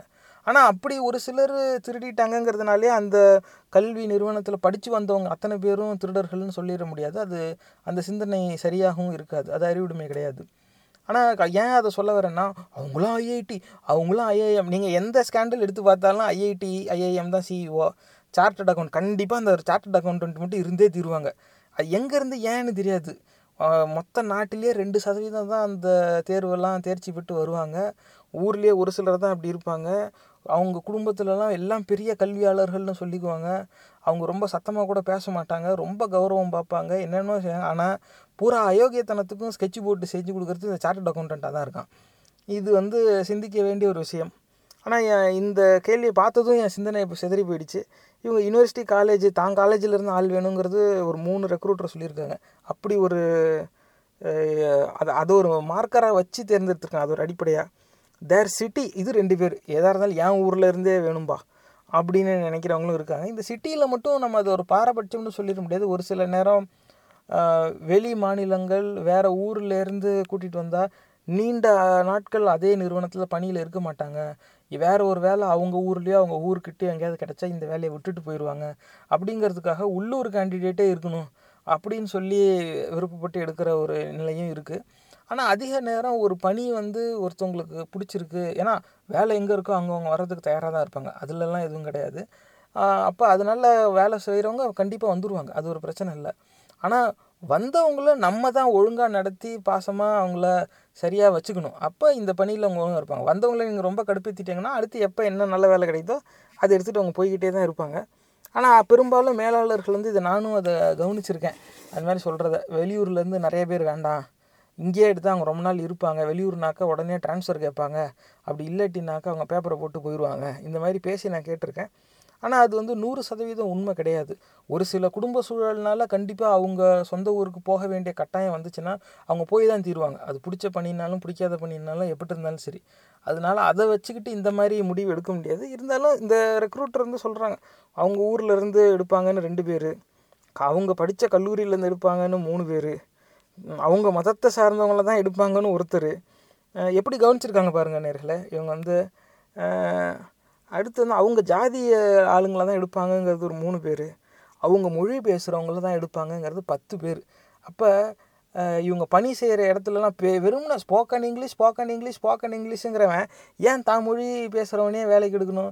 காரணம் என்னென்னா சொந்த மொழியாக இருந்தால் தகவல் பரிமாற்றம் ரொம்ப சுலபமாக ஆகிடும் அது வந்து அவன் கட்டுப்பாட்டில் வைக்கிறது கொஞ்சம் சுலபமாக இருக்கும் அப்படிங்கிற எண்ணமாக என்னன்னு தெரியல. ஆனால் தான் மொழி பேசுகிறதா இருந்தால் ரொம்ப சுலபமாக தகவல் பரிமாறிக்கலாம் அப்படிங்கிறதுக்காகவே அவங்க விரும்புகிறதா கூட இருக்கலாம். இல்லை அது ஒரு இனவெறி எப்படி வேணாலும் இருக்கலாம். ஆனால் அவன் வந்து தான் மொழி பேசுகிறவங்கள தன்மை என் ஆளுங்களை நான் எடுத்துக்கிறேன்ப்பா அப்படிங்கிற ஒரு எண்ணத்தில் செயல்படுறாங்க அப்படிங்கிறது வேணால் இதில் தெளிவாக தெரியுது. இது வந்து ரொம்ப கசப்பான ஒரு எண்ணத்தை தான் எனக்கு உருவாக்குது. ஒரு பக்கம் என்னன்னாக்கா ஸ்போக்கன் இங்கிலீஷ் ஸ்போக்கன் இங்கிலீஷ்னு பூரா ஊரை ஏமாற்றிக்கிட்டு இருக்காங்க. நிஜமாவே இங்கிலீஷ் பேசுகிறது அவ்வளோ பெருமை. இங்கிலீஷ் எல்லோரும் பயங்கரமாக பேசுவோம் அப்படின்னு பெருமை பீத்துறவங்க. நீ ஏன் உன் சொந்த மொழியில் இருக்கிற ஆளையே வேலைக்கு எடுக்கிற? சுலபமாக பேசிக்கலாம் தானே? தகவல் பரிமாறுறதுக்கு வேறு பிரச்சனை இருக்காதுங்கிற எண்ணம் இருக்கிறதுனால தானே? அது அதுக்கு மேலே இனவெறி இருக்கலாம். நான் என் ஆளுங்களை எடுப்பேங்கிறது. ஆனால் அதுக்கு அடிப்படையில் என்ன இருக்குது என் ஆளுங்கனாக்கா நான் பேசுகிறது புரியும். அவன் பேசுறது எனக்கு புரியும். இவன் பாட்டுக்கு வேறு ஊரில் இருந்துட்டா நான் பேசுகிறது அவனுக்கு புரியாது. அவன் பேசுகிறது எனக்கு புரியாது. அப்புறம் என்ன மயிருக்கு இங்கிலீஷ் ஸ்போக்கன் இங்கிலீஷை பெரிய விஷயமா பீத்தி ஊரை ஏமாற்றிக்கிட்டு இருக்கீங்க? அப்படிங்கிற ஒரு கேள்வியையும் நம்ம முன்வைக்க வேண்டியது இருக்குது ஆனால் ஏன் பாரபட்சத்தோடு மேலாளர்கள் பணிக்கு ஆள் எடுக்கிறாங்கங்கிறதுக்கு இது இன்னும் அது உறுதி செய்யுது. இப்போ மொழியின் அடிப்படையில் தான் எடுத்துகிட்டு இருக்காங்க. அப்போ இது வந்து என் நண்பர்கள் நிறைய பேர் வந்து இதை சொல்லியிருக்காங்க. ஆரம்ப காலத்தில் அப்போ நான் எ- எனக்கு அவ்வளோ அனுபவம் கிடையாது இந்த மாதிரி வேலையில். அப்போ என் நண்பர்கள் சொன்னது எனக்கு ரொம்ப ஆச்சரியமா இருந்துச்சு. நான் முதல் தடவையாக என் நண்பர்கள் சொல்லி தான் அதை நான் கேட்டேன். டேய் அங்கே வந்து இப்படிலாம் இருப்பாங்கடா. அவன் ஒருத்தன் இருந்தான்னாக்கா அவன் அவன் ஊர் ஆளுங்களை மட்டும்தான்டா எடுப்பான். ப்ரமோஷன் கொடுத்தா அவன் அவன் ஊர் ஆளுங்களுக்கு மட்டும்தான்டா கொடுப்பான். மற்றவங்களுக்குலாம் கொடுக்கவே மாட்டான்டா. நம்ம எங்கே எல்லாருக்குமே வந்து குத்தி விட்ருவான்டா இப்படி அப்படிங்கிறது. ஒரு சிலர்லாம் வந்து ரொம்ப கசப்பானதை சொல்லியிருக்காங்க. வேறு மாநிலத்தில் பணிக்கு போயிருக்காங்க. அங்கேருந்து நிறுவனத்துக்கு வருமானம் இல்லைன்னாக்கா இப்போ தனியார் நிறுவனம் தானே. பணியில் இருக்கிறவங்கள கொஞ்சம் கொஞ்சமாக வெளில அனுப்புகிறாங்க இந்த வே- வேலையை விட்டு வெளியே வரவங்க எல்லாரும் என்ன கவனிச்சிருக்காங்கனாக்கா பெரும்பாலும் இங்கே தமிழ்நாட்டிலேருந்து வர பசங்களை மட்டுமே வேலையை விட்டு அனுப்பிக்கிட்டு இருக்காங்களே. அது என்ன அங்கே இருக்கிற பசங்களை மட்டும் வேலையை விட்டு எடுக்கிறது இல்லை அப்படின்னு தெரிஞ்சு அவங்க போய் அந்த ஹெச்ஆர் டீம்கிட்டே கேட்டிருக்காங்க. அது என்னங்க இந்த குறிப்பிட்ட ரெண்டு ஊர்லேருந்து வரவங்கள மட்டுமே அனுப்புகிறீங்க மத் இந்த ஊர்க்காரங்களை யாரையும் நீங்கள் அனுப்புகிற மாதிரி தெரியலையே அப்படின்னதுக்கு நேரடியாக எதுவுமே யோசிக்காமல் I will take care of my children first அப்படின்னு சொல்லியிருக்காங்க. இது வந்து ரொம்பவே என்னால் இது ஜீரணிக்கவே முடியல இப்போவும். ஆனால் ஏன்னா அவர் அது சொன்னது வந்து இன்னும் அப்படியே என் மனசுலேயே நிற்கிது இப்படி ஹெச்ஆர் டீமில் இருக்கிறவன் இப்படி ஒருத்தன் பேசியிருக்கானே அப்போ அந்த மாதிரி வெறியோடு இயங்குகிற ஹெச்ஆர் எக்ஸிக்யூட்டிவ்ஸ் வந்து எத்தனை நிறுவனங்களில் எத்தனை ஆயிரம் பேர் எத்தனை லட்சத்தில் இருக்காங்கங்கிறது நமக்கு தெரியாது. இதுதான் தனியார் துறையோட கொடுமை அப்படிங்கிறது எனக்கு அப்போ தான் வந்து புரிஞ்சுது. ஆனால் இது தெரியுது நேட்டிவ் லாங்குவேஜை வச்சு எடுக்கிறாங்கன்னு பத்து பேர் சொல்லிட்டாங்க. அடுத்த கேள்வியை பார்ப்போம். What percentage or portion of the managers you have worked with do you think hire without considering or verifying the candidates picture native language caste religion அதாவது பணிக்கு யார் நேர்காணலுக்கு வராங்களோ அவங்களுடைய புகைப்படம் அதெல்லாம் பார்க்காம அவங்களுடைய மொழி ஜாதி மதம் இதெல்லாம் பார்க்காம எத்தனை சதவீத மேலாளர்கள் இதெல்லாம் எதையுமே பார்க்காம அவங்க வெளித்தோற்றம் மொழி ஜாதி மதம் இதெல்லாம் பார்க்காம முடிவெடுத்து நீங்கள் பார்த்துருக்கீங்க அப்படின்னு கேட்டால் மூணு பேர் வந்து ஆல் ஹண்ட்ரட் பர்சன்ட் இடையப்பா. அவங்க யார் கூட வேலை பார்க்குறாங்களோ அவங்கள விட்டு கொடுக்காம இருக்காங்க போல். எனக்கு கொடுத்த சாய்ஸ் வந்து all most some a few none இதுதான் கொடுத்துருந்தோம். அப்போ ஆல் அப்படிங்கிறதுல வந்து நூறு சதவீதத்துக்கு வந்து மூணு பேர். அப்புறம் மோஸ்ட் 70% பர்சன்ட் அது. அதுக்கு வந்து ஏழு பேர் வந்து மோஸ்ட்டு இன்னொரு சம் அப்படிங்கிறதுல வந்து ரெண்டு பேர். ஃபியூ அப்படிங்கிறது ரெண்டு பேர். நன் அப்படிங்கிறது ஒருத்தவங்க வந்து அந்த அந்த ஆல்வேஸ்னு ஒருத்தவங்க பதில் கொடுத்துருந்தாங்களா இது அவங்கள தான் இருக்குங்கிறது என் சந்தேகம். யாருமே அப்படி செய்யாது கிடையாது. அதாவது பணிக்கு ஆள் எடுக்க கு கும்பலாக வராங்க அப்படின்னாக்கா அவங்களுடைய வெளி தோற்றம் ஜாதி மொழி மதம் இதெல்லாம் பார்க்காமையே முடிவு எடுப்பாங்க அப்படிங்கிறது யாருன்னா யாருமே அப்படி கிடையாதுங்க. எல்லாருமே அப்படி பார்க்குறாங்கன்னு ஒரு ஒருத்தவங்களாவது சொல்லிட்டாங்க. ஒரு ரெக்ரூட்டராவது ரெண்டு பேர் என்ன சொல்லிட்டாங்க ஃபியூ ஒரு சிலர் வேணால் இப்படி இருக்கலாங்க நியாயமாக அப்படிங்கிறாங்க. சம் வந்து ஃபார்ட்டி பர்சன்ட்டுக்கு எத்தனைன்னா ரெண்டு பேர் தான். ஒரு நாற்பது சதவீதம் பேர் இந்த மாதிரி இருப்பாங்க. ஆனால் பாதிக்கு மேலே பாரபட்சமாக தான் ஆள் தேர்வு செய்கிறாங்க அப்படிங்கிறது இதில் உறுதியாகுது நேர்களே. ஏன்னா மற்ற கேள்வியில் பார்க்கும்போது அந்த மே மொதல் மேலேருந்து மொதல் மூணு ஆப்ஷனை தான் ஃபோக்கஸ் பண்ணணும். ஏன்னா அது ஆமாங்கிற மாதிரி. இதில் இல்லைங்கிற மாதிரி பதிலில் தான் நம்ம கவனம் இருக்குது. ஏன்னா நம்ம கேட்ட கேள்வியே வந்து எத்தனை சதவீத மேலாளர்கள் இந்த மாதிரி இதெல்லாம் ஐடென்டிட்டி மார்க்கர்ஸ் எல்லாம் விட்டுட்டு ரொம்ப நியாயமாக இந்த மொழி ஜாதி மதம்லாம் பார்க்காம தேர்வு செய்கிறாங்க அப்படின்னு கேட்டால் யாருமே அப்படி கிடையாதுன்னு ஒருத்தவங்க சொல்லிட்டாங்க. கொஞ்சம் பேர் தான் அப்படிங்கிறது ஒரு நாலு பேர் சொல்லியிருக்காங்க. அப்போ அஞ்சு பேர் பதினஞ்சில் அஞ்சு பேர் வந்து வெளிப்படையாக சொல்லியிருக்காங்க. இல்லை அப்படிலாம் கிடையாது. ஒரு சின்ன சதவீதம் தான் பாரபட்சம் இல்லாமல் முடிவெடுக்கிறாங்க அப்படிங்கிறது. இது இன்னும் நம்மளுடைய அந்த கசப்பான சிந்தனையை இன்னும் அது உறுதி தான் செய்யுது.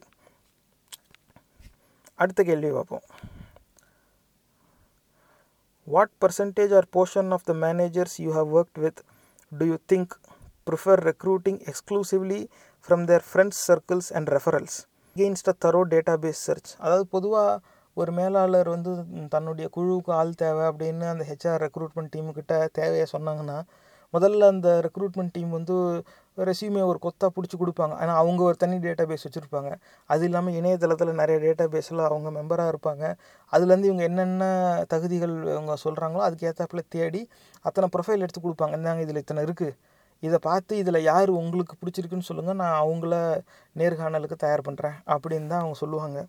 அப்போ தேவைகளை கொடுத்துட்டு அதுக்கப்புறம் ரெக்ரூட்மெண்ட் டீம் அவங்க வேலையை செய்ய விட்ருவாங்க இது பொதுவாக அதான் பொருள். ஆனால் இன்றைக்கி தேதியில் அதிகமான மேலாளர்கள் வந்து இது மாதிரி ரெஃபரல் அப்படின்னு சொல்லுவாங்க. இப்போ நான் நீங்களும் நானும் ஒரே இடத்துல வேலை பார்க்குறோன்னு வைங்களேன். நம்ம குழுவில் ஒரு ஆள் எடுக்கிற ஒரு சூழ்நிலை வரும்போது நான் உடனே வந்து இந்த மாதிரி எனக்கு தெரிஞ்சவங்க ஒரு பையன் இருக்கான். அவன் நல்லா வேலை பார்ப்பான். அவனும் இதே இதை குவாலிஃபைடு அவனை நம்ம ட்ரை பண்ணலாமா? அப்படின்னு சொல்லி நான் அந்த பையனோட ரெசியூமே வாங்கி சப்மிட் பண்ணுவேன். அப்போ நம்ம எத்தனை பேரை நேர்காணல் காண்றோமோ அதில் எனக்கு வேண்டியவனும் இருப்பான். நீங்கள் உங்களுக்கு வேண்டியவங்களையும் கொண்டாந்து விடுவேங்க. இப்போ இதிலேருந்து எடுக்கலாம் அப்படின்னா இப்போ அதிக நேரம் நம்ம வேண்டியவங்க யாரை கூட்டிகிட்டு வருவோமோ அவங்களுக்கு முன்னுரிமை கொடுக்குற ஒரு சூழ்நிலை வரும். அதிகமாக பாரபட்சம் இல்லாமல் பணிக்கு ஆள் எடுக்கிறதுங்கிறத வந்து அப்போ அதெல்லாம் பார்க்கக்கூடாது. அதாவது வேண்டியவங்கிறதுனால ரெசியூமை எடுத்து கொடுக்கலாம். எத்தனை வேணால் ரெஃபரலில் வந்து தப்பு கிடையாது. ஆனால் அந்த அசஸ்மெண்ட் ப்ராசஸ்னு சொல்லுவாங்களா தேர்வு செய்கிற முறைன்னு இருக்குதுல்ல அதில் வந்து வேண்டியவன் வேண்டாதவன்லாம் பார்க்கக்கூடாது. அது வந்து நம்ம நிறுவனத்துடைய தேவை என்ன? நம்ம யாரை பணிக்கு எடுக்கிறோமோ அவங்களுடைய தகுதி அவங்களுடைய அனுபவம் நம்ம நிறுவனத்துக்கு எப்படி பயன்பெறும்? இதை பார்த்து தான் வந்து நம்ம முடிவு எடுக்கணும் அது நம்ம வேண்டியவங்களாக இருந்தாலும் சரி வேண்டாதவங்களாக இருந்தாலும் சரி. ஆனால் இந்த கேள்வி தான் இப்போ நம்ம ரெக்ரூட்டர்கிட்ட கேட்டோம். எத்தனை பேர் நீங்கள் வந்து தெரிஞ்சவங்க மூலமாகவே ஆள் எடுக்கணுங்கிறத விரும்புகிறாங்க மேலாளர்கள் அப்படின்னு பார்த்தா அவங்களுக்கு கொடுத்த ஆப்ஷன் வந்து all most some a few none அப்போ ஆல் அப்படிங்கிற நூறு சதவீதம் வந்து யாருமே தேர்வு செய்யலை. மோஸ்ட் செவன்ட்டி பர்சன்ட் வந்து நாலு பேர். சம் ஃபார்ட்டி பர்சன்ட்டுங்கிறது வந்து ஆறு பேர் ஃபியூ அப்படிங்கிறது வந்து ரெண்டு பேர் நன் அப்படிங்கிறது மூணு பேர். அதாவது முக்கால்வாசி பேர் வந்து ரெஃபரல் அவங்க அவங்களுக்கு தெரிஞ்சவங்க மூலமாக தான் ஆள் எடுக்கிறாங்க. அப்படிங்கிறது வந்து கே இப்போ மோஸ்ட் அண்ட் சம் ரெண்டையும் சேர்த்தா பத்து பேர். அப்போ பதினஞ்சில் பத்து பேர் வந்து எந்த பக்கம் சாயிறாங்க அப்படின்னு பார்த்தா முக்கால்வாசி மேலாளர்கள் வந்து அவங்களுக்கு தெரிஞ்ச நண்பர்கள் நிறுவனத்தில் கூட பணி செய்கிறவங்க அவங்களுக்கு வேண்டியவங்க. இந்த மாதிரி தெரிஞ்சவங்க மூலமாகவே தான் ஆள் எடுக்கிறத விரும்புகிறாங்க அப்போ அங்கேயே வந்து ஒரு பாரபட்சங்கிறது ஒன்று வந்துருச்சு.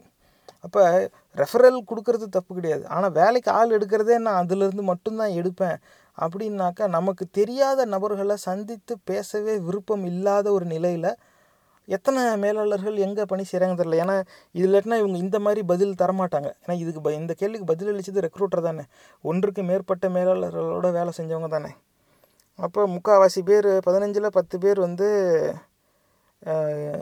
முக்கால்வாசி மேலாளர்கள் வந்து அவங்க ஃப்ரெண்ட்ஸ் சர்க்கிள் அந்த ரெஃபரல் மூலமாக தான் ஆள் எடுக்கிறத விரும்புகிறாங்க அப்படிங்கிறத உறுதி செய்கிறாங்க இதுவும் வந்து நம்மளோட அந்த கசப்பான சிந்தனையை உறுதிப்படுத்துது. இவங்க என் ஆள் தான் எனக்கு வேணும் அப்படின்னாக்கா எனக்கு வேண்டியவங்ககிட்ட இருந்தே கேட்டுக்கிட்டு இருந்தேன்னா வரவன் பூரா என் ஆளுங்களாக தான் இருப்பான். அப்போ அதுலேருந்து சுலபமாக தப்பிக்கிறது. நான் ஒன்றும் அப்படிலாம் சொல்லலை. நான் எனக்கு தெரிஞ்சவங்க என் வேண்டியவங்ககிட்ட சொன்னேன். அவங்க கொடுத்த ரெசியூமே இப்படி தான் இருந்துச்சு. இப்படி சொல்லி அவங்க தப்பிக்க முயற்சி செய்வாங்க. ஆனால் அந்த மறைஞ்சு இருக்கிற அந்த சாக்கடையை தான் இந்த பதிவில் நம்ம வெளியே கொண்டு வரணுங்கிறது தான் நோக்கமே நேர்களே. அப்போ இந்த ரெக்ரூட்மெண்ட்டில் வேலை பார்க்குறவங்க பாருங்கள் எல்லாமே தெரிஞ்சவங்க மூலமாக தான் செஞ்சிடும் அப்புறம் எதுக்கு இவங்க இருக்கணும் அங்கே? நீ நீயே ஒரு ரெசியூமே கொண்டாந்து இவனை வேலையில் வை அப்படின்னாக்கா அதுக்கு எதுக்கு இந்த ரெக்ரூட்மெண்ட்னு ஒரு டீம் வேணும்? நீ உன் தேவையை சொல்லணும். அவங்க அவங்க நாலு பேரை தேடி பிடிச்சி கொண்டாந்து ப்ரொஃபைல் கொடுப்பாங்க. நீ அதுலேருந்து தேர்வு செஞ்சனாக்க நேர்காணலுக்கு ஏற்பாடு செய்வாங்க. அப்புறமா நேர்காணல் நடந்த பிறகு இந்த ரெக்ரூட்டர்ஸ்க்கு அதெல்லாம் தெரியும். நீங்கள் சொல்லலாம். இந்த பணியில் செய்கிறவங்களுக்கு இப்படி இருக்கும் பணி சுமை. இந்த ம இதெல்லாம் அந்த அழுத்தமான சூழ்நிலை. இதிலலாம் இவங்க இப்படி செயல்படணும். எங்களுக்கு இப்படி ஒரு ஆள் வேணும்னா ஒரு சில பணிக்கு வேகமாக வேலை செய்கிறவன் வேணும். ஒரு சில பணியில் ரொம்ப கவனமாக பொறுமையாக வேலை செய்கிறவன் வேணும்.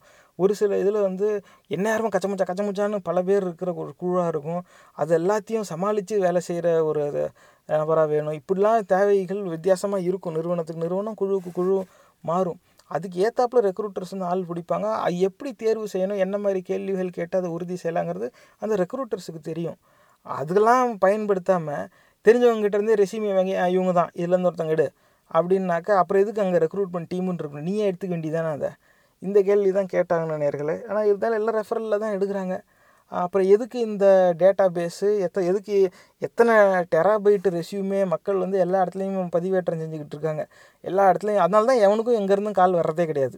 ஏன்னா பூரா போயில் இந்த மாதிரி ரெஃபரலில் ஆள் எடுத்துக்கிட்டு இருந்தான்னாக்கா ஏன்னா ரெஃபரல் எடுக்கிறது ஒன்றும் தப்பு கிடையாது. ஏன்னா ஒரு சில நிறுவனங்களில் பொதுவான ஒரு இமெயில் கொடுத்துருவாங்க. என் பணி செய்கிற யாராக இருந்தாலும் அந்த நிறுவனத்தில் தனக்கு தெரிஞ்சவங்க யாராவது ஒரு வேலை தேடுறாங்க அப்படின்னாக்கா அவங்க ரெசியூமேவை அதுக்கு அனுப்பி விட்டுறலாம் அவங்க அவங்களோட டேட்டா பேஸில் வச்சுக்குவாங்க அதுலேருந்து எடுத்து தேவைங்கிறப்போ பயன்படுத்திக்குவாங்க. அதனால் ரெஃபரல் தப்பு கிடையாது. ஆனால் தன்னுடைய ஃப்ரெண்ட்ஸ் சர்க்கிள் அந்த ரெஃபரலில் இருந்து தான் ஆள் எடுக்கணும் அப்படிங்கிற நோக்கு நிலையில் மேலாளர்கள் செயல்படுறாங்களா? அப்படிங்கிறத தெரிஞ்சுக்கிறது தான் இதில் கேட்டது. ஆனால் பதவியில் முக்கால்வாசி பேர் ஆமாம் அப்படி தான் செய்கிறாங்கன்னு சொல்கிறாங்க அடுத்த கேள்வி கேட்போம். Do you think there is a rising trend of managers considering religion caste language as key criteria for finalizing or shortlisting candidates for their respective teams? ஏன்னா மிச்ச கேள்வியெல்லாம் கொஞ்சம் மேலோட்டமாகவே கேட்டிருந்தோம் இதில் அதை அதை உறுதி செய்யணும்ல. நம்ம கேட்ட கேள்வியை தவறாக புரிஞ்சுக்கிட்டு கூட பதில் அளிச்சிருக்கலாம். அதுக்கான வாய்ப்பு இருக்குது கண்டிப்பாக ஏன்னா எந்த சர்வேலையும் வந்து நூறு சதவீதம் சரியான பதில் தான் பதிவாகும் அப்படிங்கிறது கிடையாது. அதுக்காகவே இந்த கேள்வி கேட்டோம். அதாவது மேலாளர்கள் வந்து மதம் ஜாதி மொழி இந்த அடிப்படையில் தான் கடைசியாக யாரை தே மு- தேர்வு செய்கிறாங்களோ பணிக்கு அந்த முடிவு வந்து இந்த அடிப்படையில் தான் செய்கிறாங்களா ரொம்ப முக்கியமாக கருதி அப்படிங்கிறத கேட்டால் இதில் அவங்களுக்கு கொடுத்த சாய்ஸ் வந்து a great deal a lot a moderate amount a little none at all இப்போ கிரேட் டீல் வந்து ரெண்டு பேர் அதிகமாக இப்படி தாங்க அப்படின்ட்டாங்க. அ லாட் வந்து ஒரே ஒருத்தவங்க. மாடரேட் அமௌண்ட் மூணு பேர் அதை தேர்வு செஞ்சுருக்காங்க. லிட்டில் மூணு பேர் நன் அட் ஆல் அப்படிங்கிறது ஒரு ஆறு பேர். அவங்க வந்து எந்த மேலாளரையும் குறை சொல்ல விரும்பல போல இருக்குது இல்லை அவங்க கவனிச்சது அப்படியா கூட இருக்கலாம். அவங்களுக்கு தெரிஞ்சு எந்த மேலாளரும் ஜாதி மதம் மொழி அடிப்படையில் க- கடைசி முடிவை பணிக்கு தேர்வு செய்யலை அப்படின்னு அவங்க நினைக்கிறாங்க. ஏன்னா ஒரு சில நேரம் இதுக்கு வந்து ஒரு கொஞ்சம் அனுபவம் தேவைப்படும். அந்த அனுபவம் எப்போ வருதோ அப்போ தான் அவங்களால அந்த முடிவு வந்து சரியாக எடுக்க முடியும். அப்போ அவங்க இன்னும் அத்தனை மேலாளர்களை பார்த்துருக்க மாட்டாங்களா இருக்கும்? அவங்க பார்த்த வரைக்கும் எந்த மேலாளரும் அந்த மாதிரி செய்யலை. அதனால அவங்க அப்படி பதில் அளிச்சிருக்கலாம். ஆனால் a great deal a lot a moderate amount இது மூணையும் சேர்த்தா ஆறு பேர் வராங்க. பதினஞ்சில் ஆறு பேர் வந்து மதம் ஜாதி மொழி இதில் ஏதாவது ஒரு இது அடிப்படையாக வச்சு தான் கடைசி முடிவு எடுக்கிறாங்க.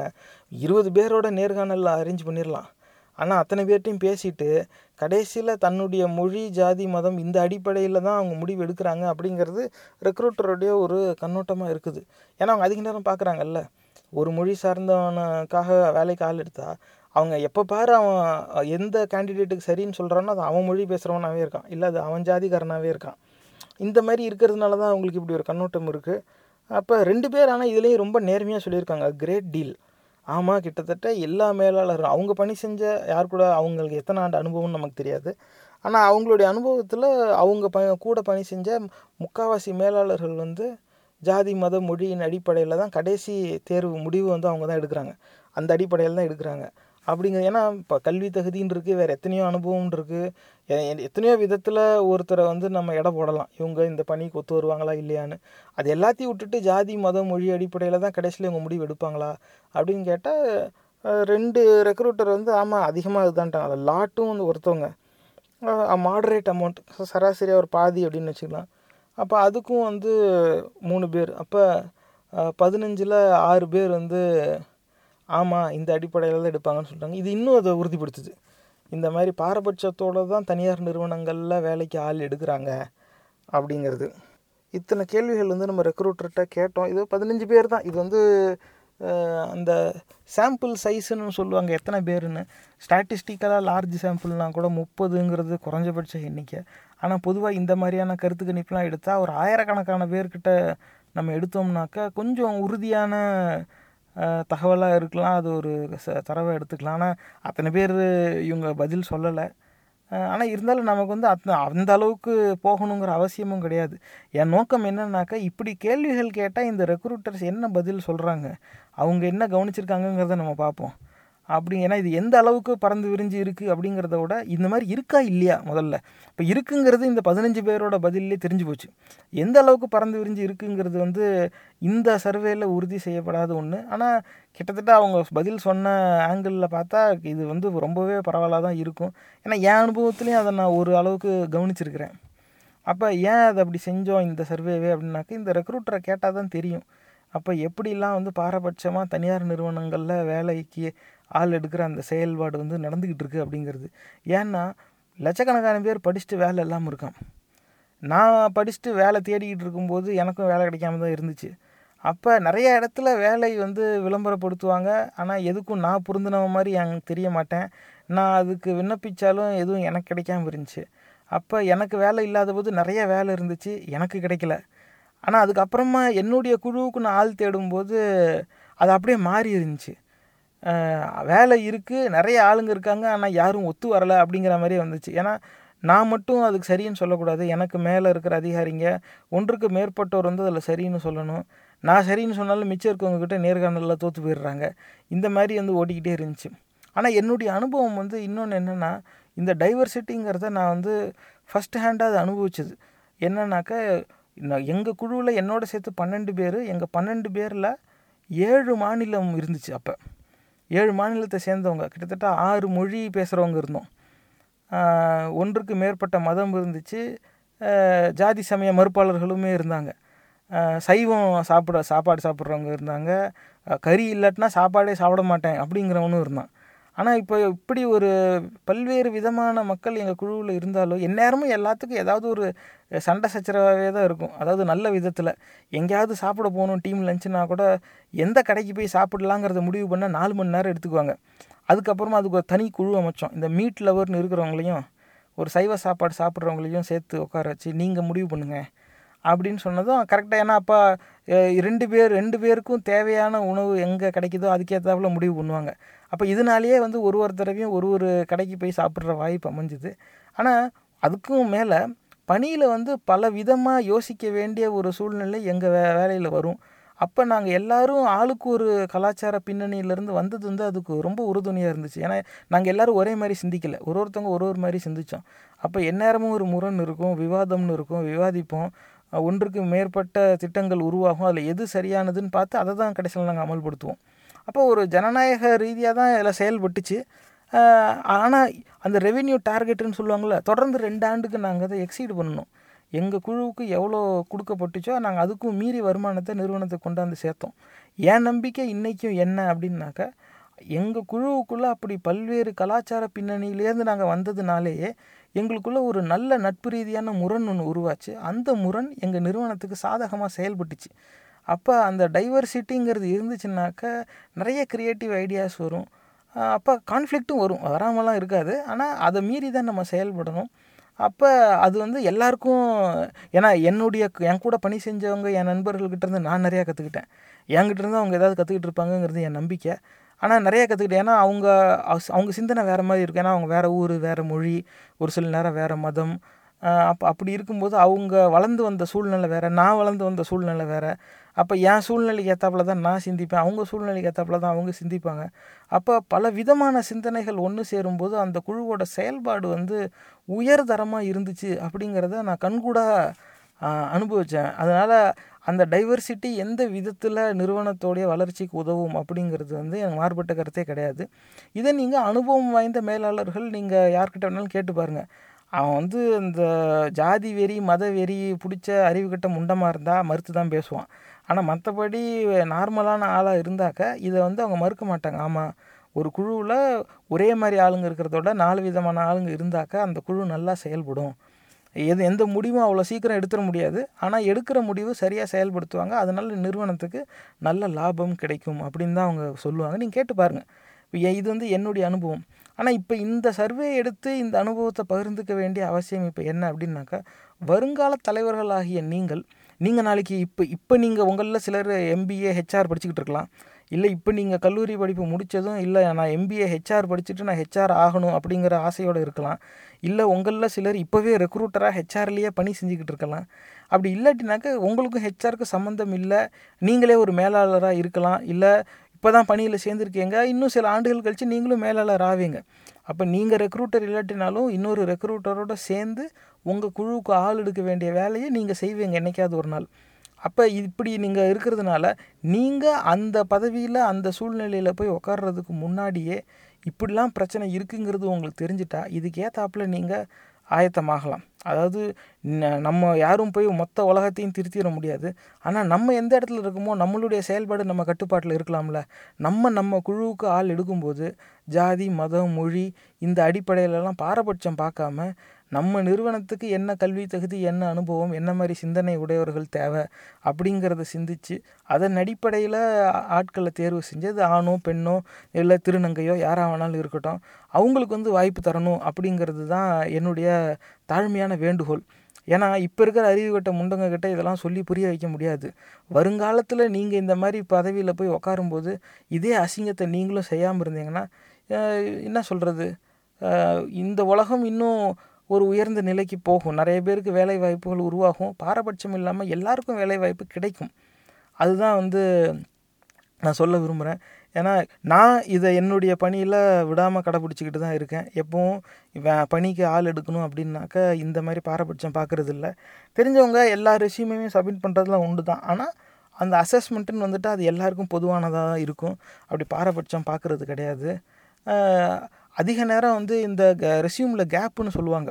குறிப்பாக பெண்களுக்கு வந்து இது வந்து பொருந்தும். ஏன்னா கல்லூரி படிப்பு முடித்ததும் வேலைக்கு போவாங்க. அதுக்கப்புறமா சில ஆண்டுகள் கழிச்சு அவங்களுக்கு திருமணம் ஆச்சுன்னா அந்த குழந்தை பெற்றுக்கிற சூழ்நிலை வரும். அப்போ வந்து பணியில் அவங்களால் இருக்க முடியாது. ஒரு சிலர் கல்யாணம் ஆனதும் வேலையை விட்டுருவாங்க. குழந்த பிறந்து குழந்த பள்ளிக்கூடம் போக ஆரம்பிச்சதுக்கு அப்புறமா பணிக்கு திரும்புவாங்க. அப்போ இரண்டுலேருந்து மூன்று ஆண்டுகள் வந்து பணியில் இல்லாத ஒரு சூழ்நிலை இருக்கும். அப்போ அவங்களோட ரெசியூமேல பார்த்தா ஒரு மூணு வருஷம் கேப் இருக்கும். அது காரணம் என்ன ஆகலாம் கல்யாணம் குழந்த பிறந்ததாக இருக்கலாம் இல்லை வேறு ஏதாவது தனிப்பட்ட பிரச்சனையாக இருக்கலாம் உடம்பு சரியில்லாமல் போயிருக்கலாம் என்ன வேணால் ஆயிருக்கலாம். அவங்க சிறைக்கு கூட போயிருக்கலாம். ஆனால் அது இப்போ ஆனால் அது அது வந்து கேட்க வேண்டிய அவசியம் கிடையாதுங்கிறது என் கண்ணோட்டம்.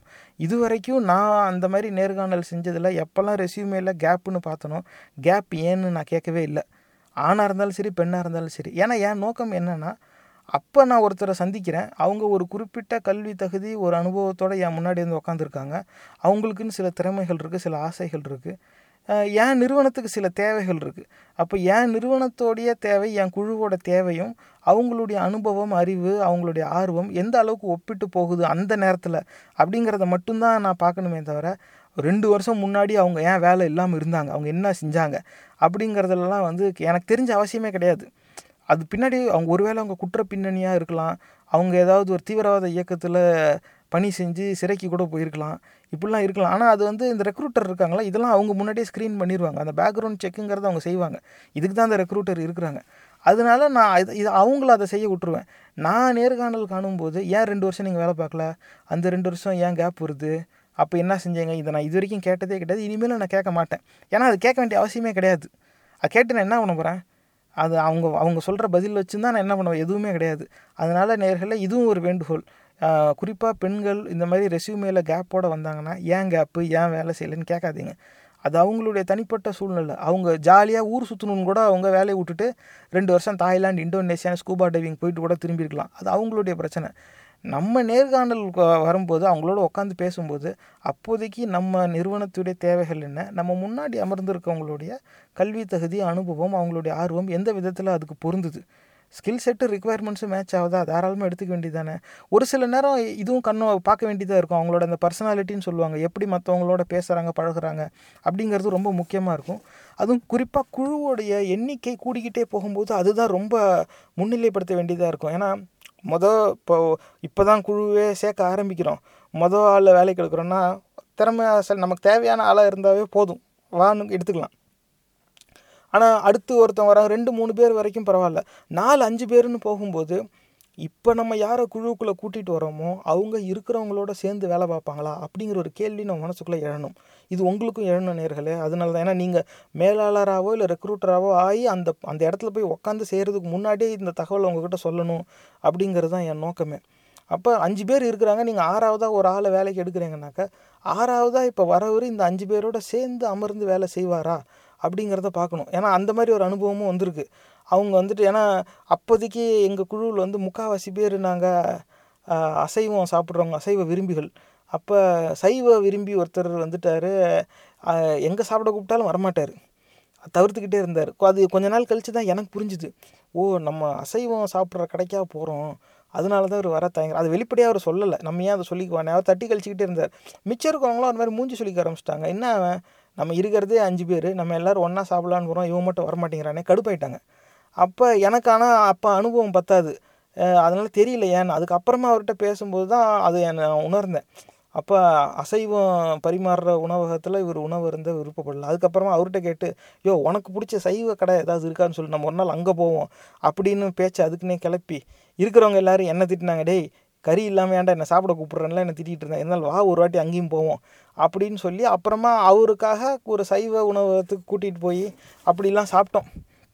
இது வந்து தெரிஞ்சுதுங்கிறதுனால நம்மளால் அவர் அவருக்கும் வசதி ஏற்படுத்தி கொடுக்கறதுக்கான ஒரு வாய்ப்பு வந்துச்சே தவிர ஆனால் இதெல்லாம் வந்து நம்ம பார்க்க வேண்டியதாக இருக்கும். ஒரு சிலர் வந்து அப்படி கிடையாது. அவங்க சைவமாக இருப்பாங்க. ஆனால் அவங்களுக்கு அசைவ உணவகத்துக்கு போகிறதெல்லாம் பிரச்சனையே கிடையாது. நம்ம தட்டிலே அசைவமே இருந்தாலும் அது பக்கத்தில் இருக்க சைவத்தை கையால் எடுத்தே சாப்பிட்ருவாங்க கறி நீ சாப்பிடு பக்கத்தில் இருக்க காயை நான் சாப்பிட்றேன். அந்த அளவுக்கு ரொம்ப ஜாலியாக இருக்கிறவங்களாம் இருக்காங்க. பெருசாக பார்க்குறது கிடையாது. அவங்க சைவம் அவ்வளவுதான். அவங்க பக்கத்தில் இருக்கவங்க அசைவம் சாப்பிட்றதுனாலையோ இல்லை அசைவ உணவகத்துக்கு போய் சாப்பிட்றதுலையோ அவங்களுக்கு எந்த பிரச்சனையும் இல்லை. அப்படிலாம் இருப்பாங்க. இது அவ்வளவும் பார்க்கணும் ஒரு சிலர் வந்து அந்த ஆங்கிலத்தில் ப்ரெஜுடியூஸ்னு சொல்லுவாங்க. பல்வேறு விதமான ஒரு மனநிலை அவங்களுக்குள்ள அப்படி பதிஞ்சு இருக்கும் இவனுங்கெல்லாம் இப்படி அவனுங்கெல்லாம் அப்படி. இந்த மாதிரி எண்ணத்துலலாம் இருந்தாங்கன்னா அவங்கள குழுவுக்குள்ளே கொண்டாந்து அவன் ஏதாவது அந்த அடிப்படையில் வார்த்தை தேவையில்லாமல் விட்டு அது இருக்கிறவங்க மனசை பாதித்தா ஒருத்தரோட ஒருத்தர் இணக்கமாக போய் ஒன்றா சேர்ந்து பணி செய்கிறது தடைப்பட்டு போயிடும் ஒன்றா சேர்ந்து பணி செய்ய முடியலைனாவே அந்த குழு தோல்வி அடைஞ்சிரும். எதுலேயுமே வந்து அவங்க முழுசாக அவங்களால ஒரு தீர்வை கொடுக்க முடியாது. நிறுவனத்துக்கு அந்த குழுவால் நஷ்டம்தான் இருக்கும். ஒன்றும் ஒருத்தரோட ஒருத்தர் ஒன்றா சேர்ந்து பணி செய்யணும்.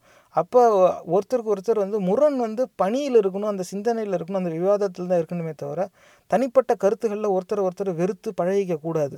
அப்போ நம்ம என்ன மாதிரி ஒரு சிலர்லாம் வந்து அந்த மண்ட கசாயம்பாங்க என்ன யாருமும் கடுப்புலேயே இருப்பான். எங்கே யார்கிட்ட என்ன பேசுகிறோன்னு தெரியாது. எப்போவுமே எடுத்தெறிஞ்சு பேசிக்கிட்டே இருப்பான். அவன்கிட்ட அவன்கிட்ட வாயை கொடுப்பான்னு எவனுமே அவனை சேர்த்துக்கவே மாட்டான். அப்போ அவன் ஒரு ஒரு துருவமாக தனியாக போய் இருப்பான் அப்போ குழு வந்து ஒரு யூனிட்டாக இயங்காத ஒரு சூழ்நிலை வந்துடும் அப்போ அந்த அஞ்சு ஆறுலேருந்து நீங்கள் போகும்போது குழு பெருசாக ஆக புதுசாக நீங்கள் யாரை குழுக்குள்ளே கூட்டிகிட்டு வரீங்களோ அவங்க இருக்கிறவங்களோட சேர்ந்து பணி செய்வாங்களா? அப்படிங்கிற கேள்விக்கு நீங்கள் ஆமான்னு பதில் சொல்லணும். அப்போ தான் நீங்கள் அவங்கள தேர்வு செய்ய முடியும். அவங்க பெரிய புத்திசாலியாக இருக்கலாம். ஆல்பர்ட் ஐன்ஸ்டைன்லாம் தோக்கடிக்கிற அளவுக்கு மாபெரும் விஞ்ஞானியாக இருக்கலாம். ஆனால் மற்றவங்கள வந்து சக மனிதனாக மதித்து பேச தெரியாத முட்டாளாக இருந்தான்னா அவனை கூட வச்சுக்கிட்டு உங்களால் கெட்டதை கூட சரியாக செய்ய முடியாது. நல்லது செய்கிறதெல்லாம் அப்புறம் இருக்கட்டும். அவங்கள வச்சு கெட்டதை கூட சரியாக செய்ய முடியாது. பெரிய கேஸாக இருக்கும். இந்த மாதிரி அரமண்டைங்களை தயவு செஞ்சு எடுத்துடாதீங்க ஆனால் இது இந்த மாதிரி சிந்தனைலாம் வர வேண்டியது இருக்கும் அப்போ வேலைக்கு ஆள் எடுக்கிறதுங்கிறதே ஒரு தனி கலை தான் அதுக்குன்னு ஹெச்ஆர் ரெக்ரூட்டர்ஸ்லாம் இருக்காங்க. அவங்கக்கிட்ட கே உங்கள் தேவை என்ன? என்ன மாதிரி சூழலில் நீங்கள் வேலை செய்வீங்க? உங்கள் குழுவில் என்ன மாதிரி சூழல் இருக்கும்? ஏன்னா ஒன்றுக்கு மேற்பட்ட உயர் அதிகாரிகளோட சேர்ந்து பணி செய்கிற மாதிரி இருக்கும். ஒருத்தவங்களுக்கு வந்து எல்லாமே பார்க்க அழகாக இருக்கணும்பாங்க. ஒருத்தவங்களுக்கு வந்து எல்லாமே சரியாக இருக்கணும்பாங்க. ஒருத்தவங்க எந்நேரமும் அவசரத்துலேயே இருப்பாங்க. எனக்கு இப்போ வேணும் அப்படிம்பாங்க. அப்போ இந்த ஒரு ஒரு கா ஒரு ஒரு நாளும் ஒரு ஒரு விதமாக அவசரம் உருவாகிக்கிட்டே இருக்கும். அப்போ அந்த மாதிரி சூழலில் பணி செய்கிறதுக்கு என்ன மாதிரி ஆள் தேவை? என்ன மாதிரி மனநிலை உடையவர்கள் உங்கள் குழுவுக்கு தேவை? அப்படிங்கிறத நீங்கள் ரெக்ரூட்டர்கிட்ட சொல்லுங்கள் அவங்க அதுக்கு ஏற்றாப்புல ஸ்க்ரீன் பண்ணி உங்களுக்கு தருவாங்க.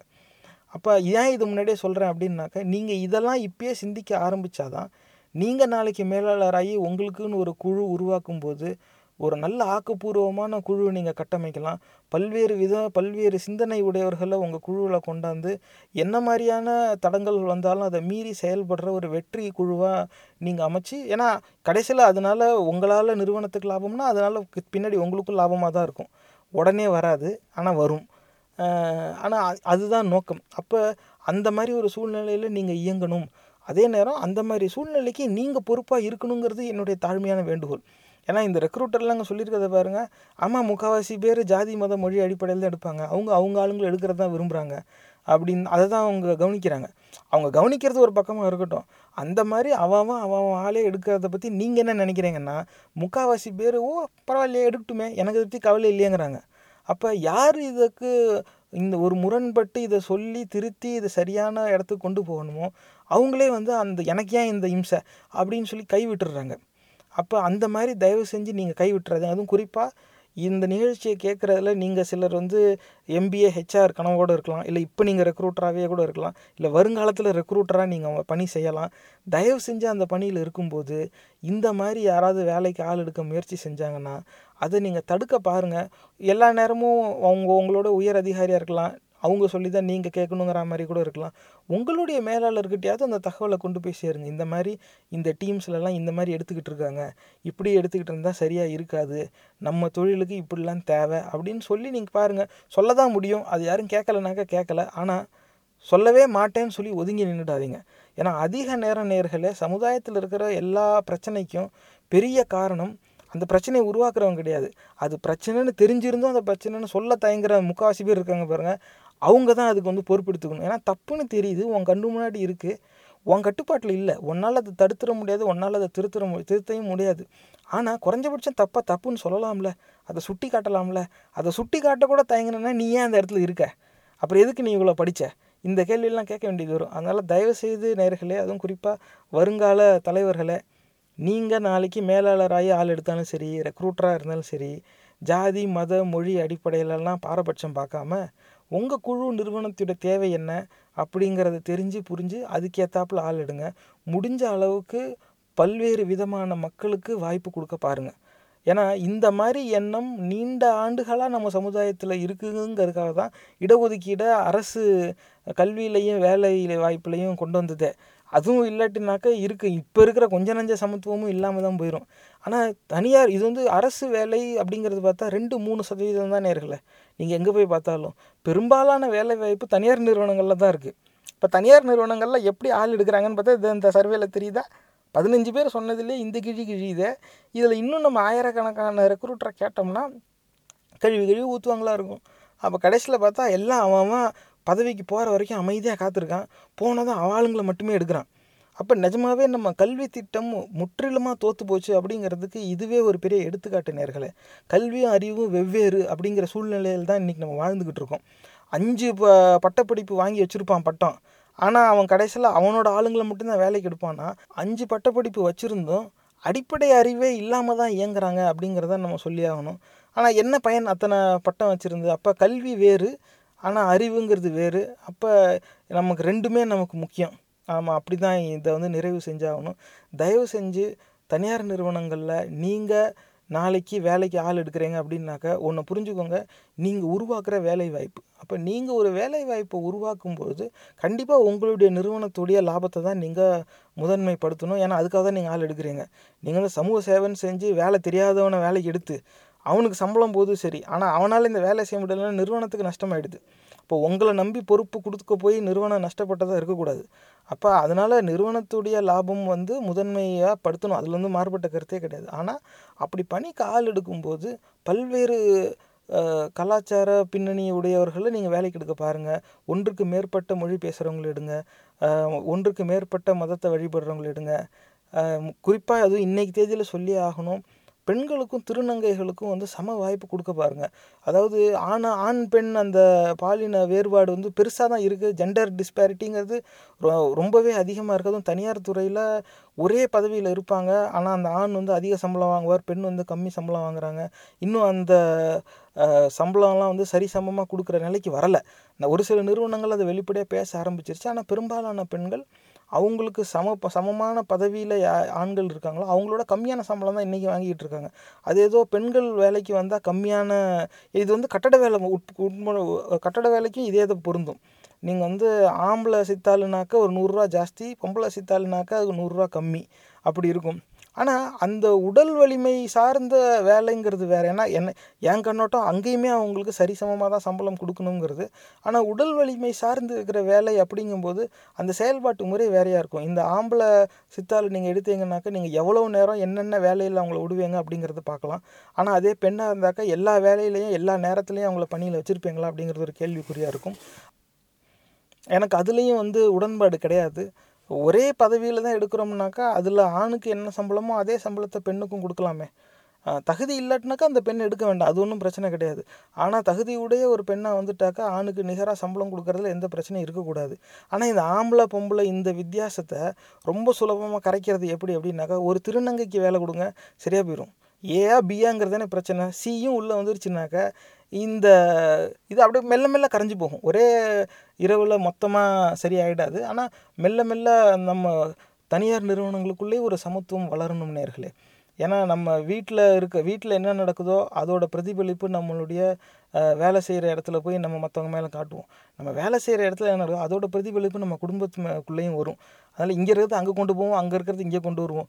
ஒரு சிலது தெரிஞ்சு கொண்டு வருவோம் ஒரு சிலது தெரியாமையே கொண்டு வருவோம். அப்படி இருக்கும்போது நம்ம வீட்டில் எப்படி சந்தோஷமாக இருக்குமோ வேலை செய்கிற இடத்துலையும் நம்ம சந்தோஷமாக இருக்கணும். நம்ம சந்தோஷமாக இருக்கிறது எப்படின்னா அவங்கள சுற்றி இருக்கவங்களும் சந்தோஷமாக இருக்கணும். அப்போ என்னென்னா எல்லாரோட சுமூகமாக கலந்து சந்தோஷமாக இருக்கிறதுக்கான ஒரு சூழ்நிலை உருவாகணும். அப்போ நம்ம பணிக்கு ஆள் எடுக்கும்போதே நான் ஏன் ஆளை தான் எடுப்பேன். அப்படிங்கிற ஒரு முட்டாள்தனமான சிந்தனையில் செயல்பட்டோம்னா நம்மளும் வளர மாட்டோம் நம்மளால் நிறுவனமும் வளராது. இது வந்து அந்த தனியார் வேலை வாய்ப்புங்கிறது இதனாலேயே வந்து தனித்தனியாக வந்து இவங்க இந்த நிறுவனத்தில் இவனுங்க தான் இருப்பாங்க அப்படின்னாக்கா அவனுங்க பூரா அவனுங்க ஆளுங்களே தான் எடுத்துக்கிட்டு இருப்பாங்கன்னா அந்த நிறுவனம் பூரா ஒரு சாயம் பூசப்படும். அப்போ ஒரு ஒரு தனியார் நிறுவனம் ஒரு ஒரு சாயம் பூசப்படும்.